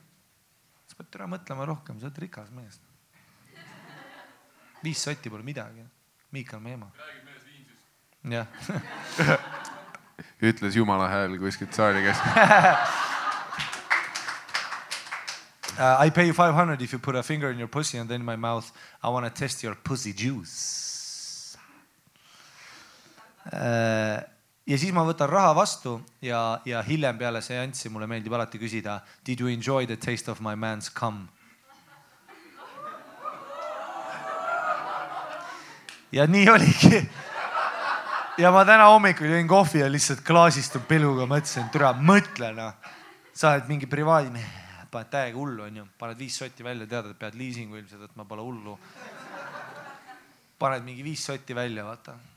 siis tunned seda bussijuice'i, oled, tere siin, päris hea on. ja siis lähed ära ja siis ta ukselt ütleb, arrivederci. see oli jobi ja siis sa oled mingi mine putsi noh. niimoodi algavad stripiklubide tulistamised tavaliselt. jah, seda küll ja ma ei tea, kas see on väga turvaline sellised tüübid, kes juba stripikas käivad nagu noh, samas Aussis ei ole vist nii palju relvasid vabalt saadaval onju, seega see on tark onju, ta peaks külmrelvaga tulema. jah. tõenäoliselt ei jõua sinuni. jah. mingid teised jäävad tee peale enne. jah. noa, noaga sa noh tervet stripikat maha ei sõida. samas, kui sa äh?, oleneb noast. oleneb noast jah. oskused, tuleb no. mingi kuradi Deadpooli kostüüm. meil on vaja noa mõõtühikuid, tere. NMI no aa jah, pluss kuna see on Austraalia, siis seal turvadel ei ole ka relvasid onju. nagu, nagu noh, tulirelvasid onju. sa läksid väga kiiresti tulistamise. tule omale ei, ei no ma mõtlesin, et jäi, mingi Ameerikas tripikas mingi tüüp tuleks kahe matšeetega sisse ja siis nagu tagant tuleks tripika omanik, mingi kuradi pimp tele pimp oma kasukas. see oleks okei okay., tantsige edasi. jah suudelge mu sõrmust ja tantsige edasi. ma, ma eeldan, et need kohad töötavad nii, ma ei ole kunagi käinud ei, selles mõttes, et jah, üldse nagu, et, et vaata, ta teeb Aussis tööd, siis ma olen mõelnud sellele ka, et, et seal on kindlasti nagu paremad üldse noh, venue'd ja paremad, muidugi parem palk on ju, aga paremad võimalused ka, kuna noh seal üldiselt nagu ka tolereeritakse rohkem sellist nagu, sellist kultuuri rohkem. ei, kindlasti sul Eestis on väga raske strippar olla. jaa. Marko Re. referent, Eesti ainuke tuntud strippar ja, ja. isegi, isegi tal ei lähe väga hästi me oleme videosid näinud, kus ta mingi huugab, onju tal on mingi imelikud Youtube'i videod, kus tal on külas alati mingisugused noored poisid särgita ja siis nad teevad kätekõverdusi.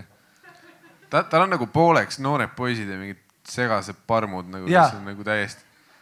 ja siis ta lihtsalt, sa näed, et neil on peol tegelikult suht ebamugav, aga Marko on lihtsalt mingi full kuradi stringidega seal, ah filmi seda. siis kõik vennad on seal lihtsalt. no türa, ta on mu ainus sõber vähemalt ei, ta on muidu norm vend välja arvatud, kui kaamera käib mõtle ja kui Stripa Marko oleks nii tugev alter ego, et ta on tegelikult üli chill vend onju. töötab kuradi. muideks ta kunagi, kui ma käisin äh põhikoolis meil olid kekatunnid kuradi Tartu Ülikooli selles äh, Ujula tänava spordihoones. ja siis äh, seal oli mingi, me pidime ta, nagu üldises maja meeste röövistus onju, käisime riided vahetamas, pesemas ja siis ükskord peale kekatundi oli strippar Marko seal, kes käib ülikooli seal, ma ei tea, mida ta tegemas käib seal. jõuksis ju? no võib-olla mida ta veel seal teeb? no nahku ma ei tea, kuradi jookseb või seal on see vahupitt, kuhu sa saad saltosid teha, putsi mina ei tea, nagu äkki ta harjutab mingi stripp-tantsu jaoks mingit kuradi double back'i no.. ma ei, ma ei tea. ja siis meil oli see, et me oleme mingid kuradi põhikooli klemmid nagu osad, noh, pooled olid, vaata, sa nägid näost ära, juba lihtsalt tavariided selga, kooli haisema onju, fucking juustud raisk. ja siis meil noh, kuulidel kutidel onju, kes mõtlesime, et võiks pesema ka minna peale kekat onju siis, äh, siis me nagu mõtlesime selle peale, onju, nagu rätikud olid ees juba, aga duširuum oli noh, vaata see üldine lihtsalt ruut, kus on mingi noh, viis tükki, neli tükki ja siis tripar Mark oli mingi sõbraga seal. muidugi ta nagu, oli sõbraga seal. uks oli praakil ja nad nagu konkreetselt killusid ja mingi sellised plaksuhääled käisid. ja siis me olime mingi kolmteist, neliteist, me olime, et tere, me ei lähe pesema täna ja me lihtsalt lükkasime kuradi higisega keha peale riided ja läksime kooli ja siis ikka mingi keemiatunnis ja mingi flashback'id lihtsalt kuuled mingi Marko mingi spänkimist tegi. siis kuna te olite kolmteist, neliteist, ei rääkinud ka üksteisega sellest onju? kuradi. ei, see haudvaikus oli samal ajal röövistus. kõik kuulsid, et duširuumis vaat vesi voolab mingi, vaat see kahtlane mingi perse pesemishälm. ja siis mingid plaksud käivad ja siis Marko teeb vahepeal. ja siis kõik on sellised sul keemia õpitud või? ma saan sinu töövihikust ümber kirjutada. okei okay.. Lähme või mm,? Mm, lähme. kuidas me strippar Markoni jõudsime? stripparitest aa rääkisime ja Eestis on raske strippar olla. ja, ja, ja ei raske nad noh. sest isegi strippar Marko, ta ei ole niivõrd strippar, kui ta on lihtsalt mingi sotsiaalmeedia mingi või no mingi kuradi elu kakskümmend neli. palju ta maksab üldse huvitav?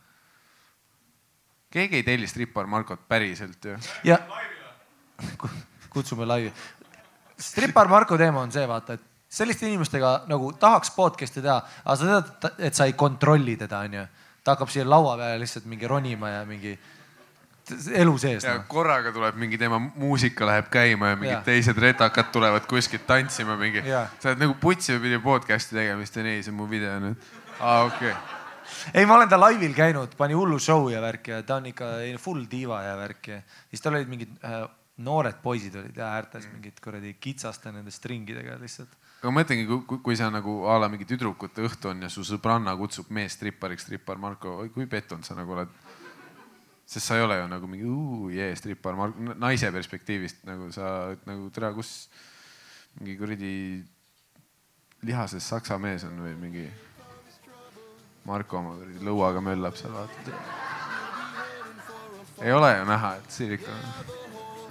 sa oled nagu okei okay,, Marko on ja nüüd see podcast kuulab seda episoodi, annab või,, annab võimaluse tussikatele. mida vittu. tulge tehke pilti, rääkige asju, mida iganes. kleepse saab ka endiselt. ja saatke perse äh,, suur aitäh teile ja lõpetame salvestuse ära, aitäh. Oh, here comes trouble. These people talk too much. Need to shut them up. Yeah, I'd rather be alone. Can you, can you feel that rumble? All this borrowed time, it's been running out. It's the ending of the show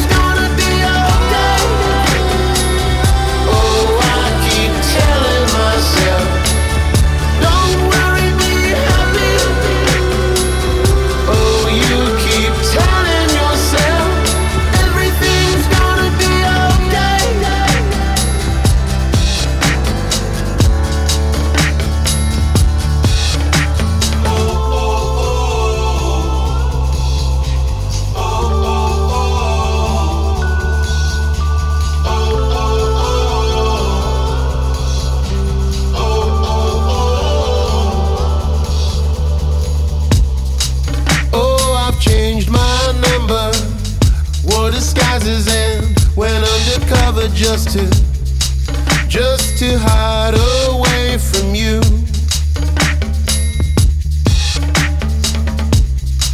All my ghosts came a calling, making noises about a promise I had broken.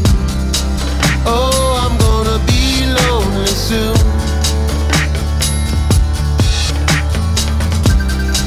Oh, here comes trouble. Put your hands